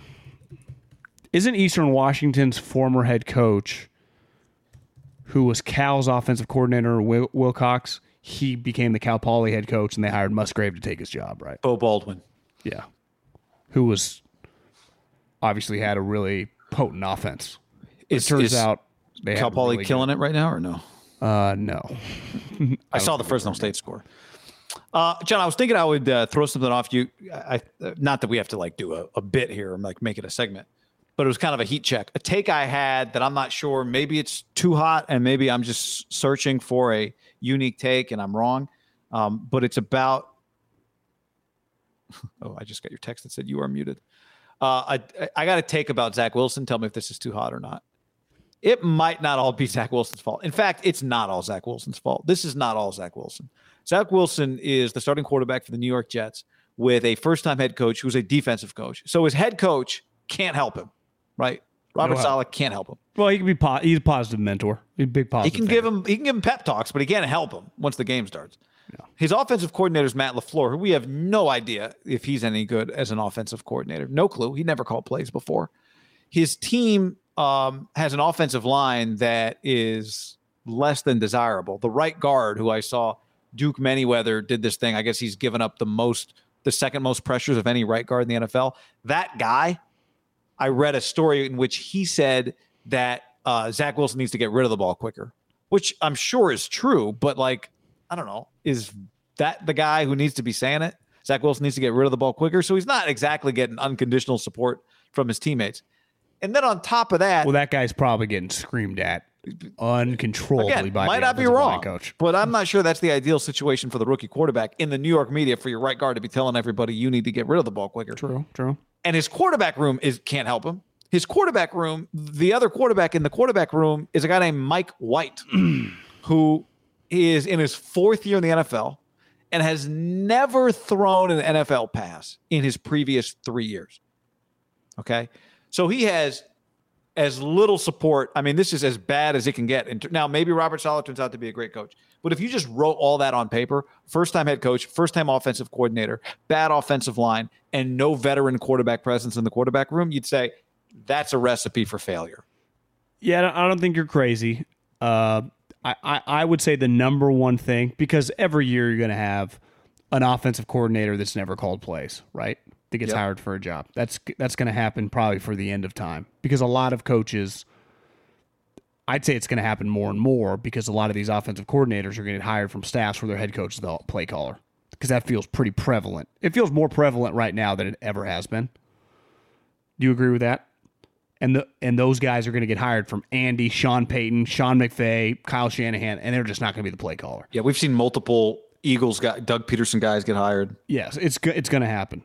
I would say the craziest fucking thing because th- they drafted multiple offensive linemen in the last couple years, and the left tackle got carted off the field a couple weeks ago. Like that's you can't control an injury.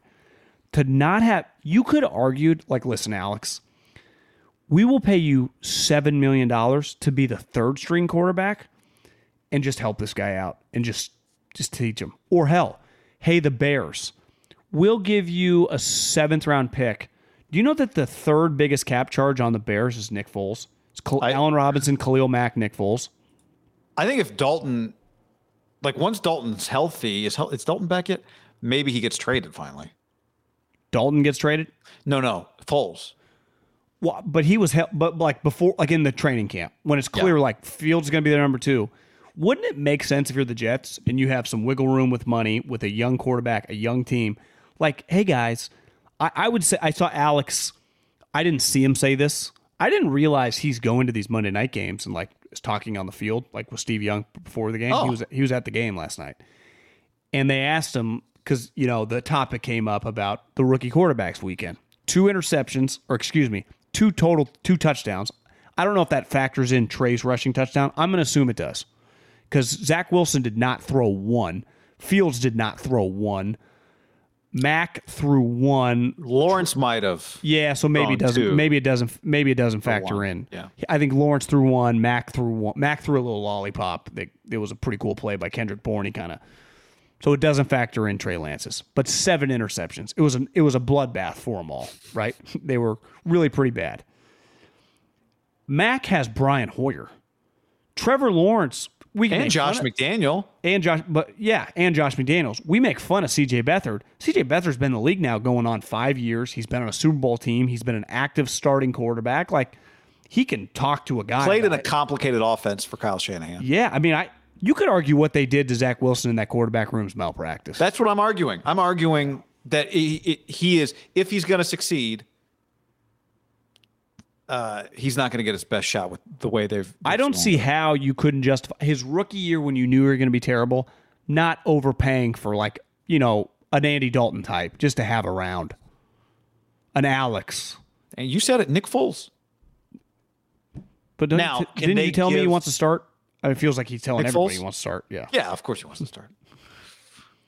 And maybe enough time, you know, enough things happen, and you, maybe you, maybe they do end up trading him somewhere where he could start because guys get hurt. But yeah, that's all. That's what that was my Zach Wilson heat check. Yeah. I, I, I, my best source that's just consistently, I would say he's right when I ask him about a player 99.7% of the time. Oh my God, bulky! Uh, no. this guy's nails. Works for the Chiefs, Somebody actually. get him a job. Yeah. He's got a good They're not listening to him the last few drafts. I'll tell you that. he's got a good job. That uh, he thought that Zach Wilson, and I think a lot of people think about Zach Wilson, they're not the biggest Zach Wilson guys. And I, I think he is one of the more polarizing players over the last several years. Of you know, some people, Chris Sims, I, I don't even know. Like, does Drew Brees even count when you make some bold? Drew Brees made a bold statement, like, "But you've been in the NFL, like, Yeah, I mean, if you watch the tape, then I would count it. but he probably hasn't. You know, like to me, Sims that that to me is he. I know he does the work. I know he's locked in. Like he thought he thought really highly of him, and I I think there were people in the league that thought he was going to be a star. There were other people that were like, I think he was like my fourth or fifth quarterback. Like guys that said he's definitely more physically gifted than Mac, but I think Mac's a better player, and he might just be a little overwhelmed, and to not have the help that that to me is that's unacceptable. If I had a rookie quarterback, I have to have a guy. To me, the bot the the baseline would be like a CJ Beathard, but I have to at minimum have a guy who started games, who's smart and is a good character guy. Ideally, like Andy Dalton is probably the best, right? Like that type guy. If you can get him at 33 years old, I don't really know Flacco with Jalen. I don't know. Flacco's personality never seemed like the ideal guy, but like Dalton actually feels like the perfect guy. Except Dalton just got paid ten million to be a starter, so he No, I know. I'm just saying that player though. Yeah, yeah. No, I and maybe that is where he goes next year. It's it's why, why when I watch Zach Wilson is he running around playing playground play uh, backyard football, playground football. Maybe it's partly him. Well, he's a little. He's got a little playground to him. I no doubt, but maybe we should just can we not hand the can we not just get like some bubble screens or something? Like let's just get the ball out of his hands. Let's help him. Well, you know the Jets coaching staff was first time head coach, first time offensive coordinator, first time defensive coordinator, first time special teams coach. All their coordinators and head coach had never been in that role. First time GM, second year GM. He'd been a GM now, I think, a couple years, and you know he was he ran the drafts in Philly, so it's he's experienced. But I think part of it, when you're in his position, when you want to empower the coach, you just kind of let him pick a staff, right? You can't. It's a hard position, right? You're like, yeah, I mean, my question is, did they empower the coach or did they hire a coach they can control? They did. I mean, I, I, I suck. I don't even know what knocking on wood does. Greg Knapp was a guy who'd been a quarterback coach for a long period of time, and he died. Yeah, that's You know. significant.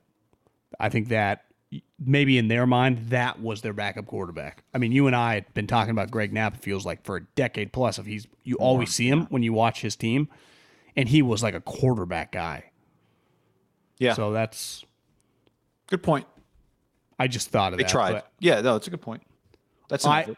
I would do both though. I would say, well, you still couldn't find, you know, some older player. I isn't.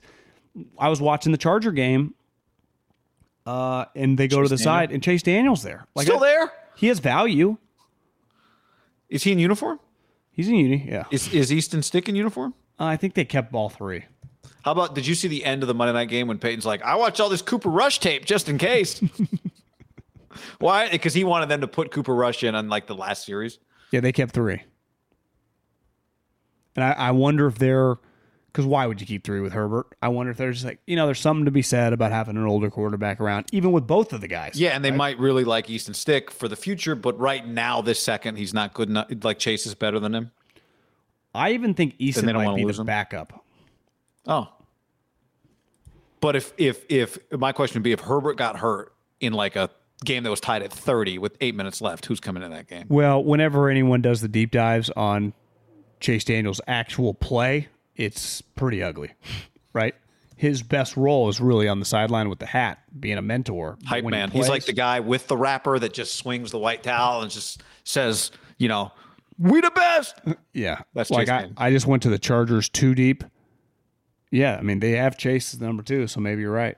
But I see I've ta- I've seen situations where it's dependent on the game situation. Like you've got two like you got two quarterbacks, right? If you're down, if Justin Herbert gets hurt in the third quarter and the score is Raiders 24, Chargers 10, that might be Easton Stick, right? We need we need dynamic plays.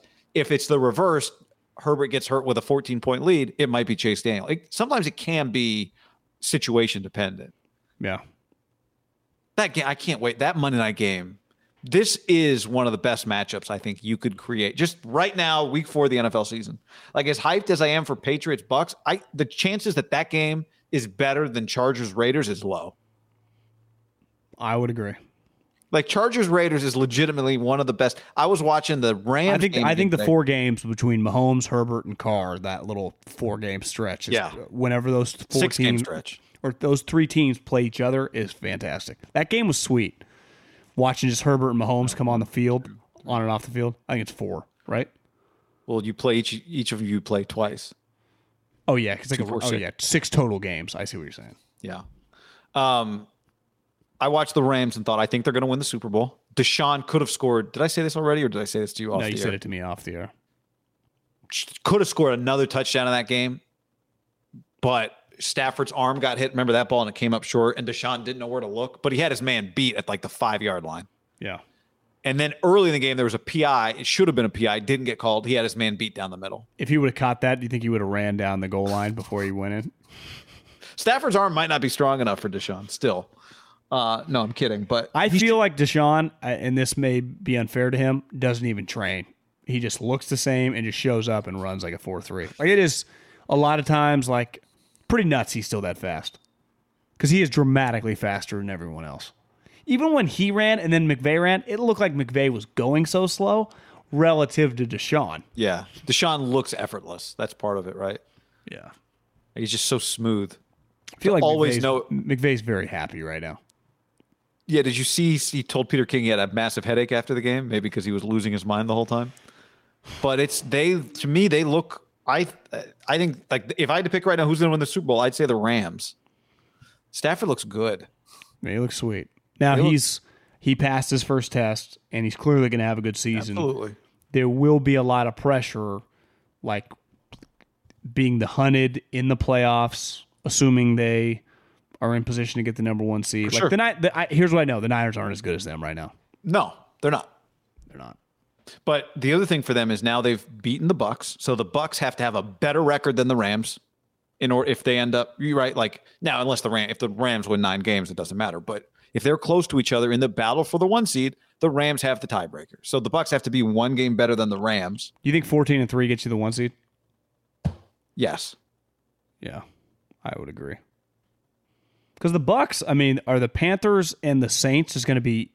That's not four and zero for the Bucs. I could see them losing one of those four games. Yeah, I mean, it's, they're, they're, to me when you're but the Rams are going to lose the division a game, right? Yeah, yeah. I mean, they're, they're they're beatable. I'm not saying they're impenetrable. Super Bowls at SoFi this year. What was the word you used earlier? Unassailable. Oh yeah, Unassailable and impenetrable.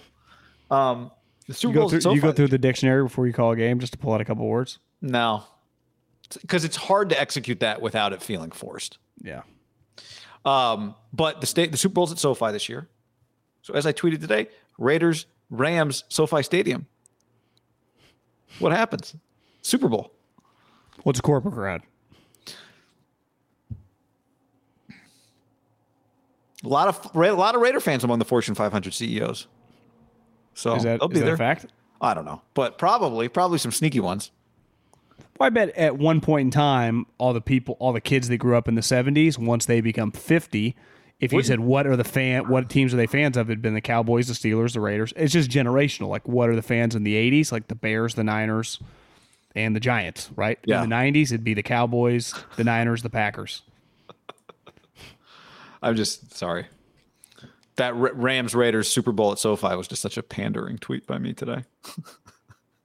I'd have It a was hard time. it was, it was too easy. Yeah, I know. Well, I, I, I don't feel quite as confident the Raiders are going to go in and beat this team. I think they're pretty good. I, the would Raiders are too. no no I, I no no no look don't don't mistake my prediction for like great confidence. I'm with you. It's I, no Peyton and Eli.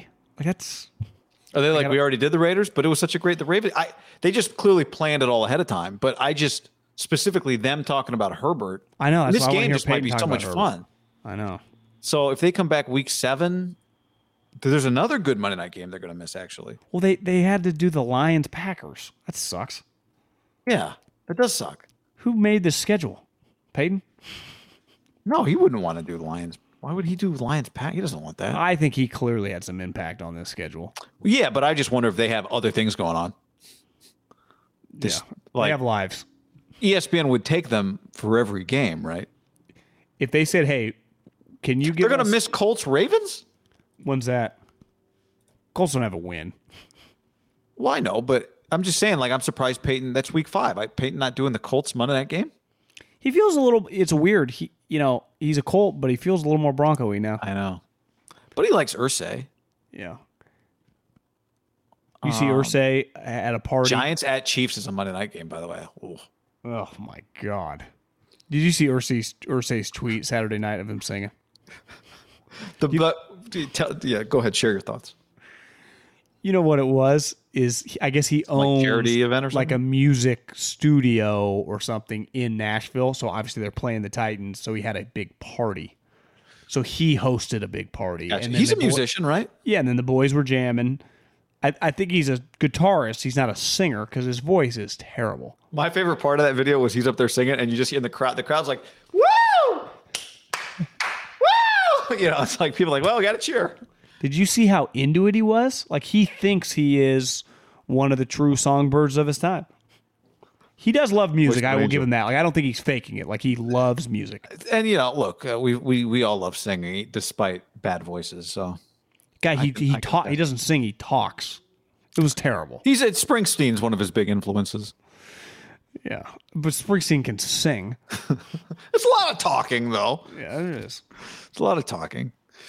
Uh, I guess the good news is if we got to get Chiefs Giants, if we get the Mannings for that game, so their rotation of guests. Yeah, I want Peyton with Mahomes. I want to hear some takes. Yeah, it- it's true. Even if he's slicing and dicing, that could actually be great. And Eli kind of making fun of the Giants, but you know, it might be hard to resist.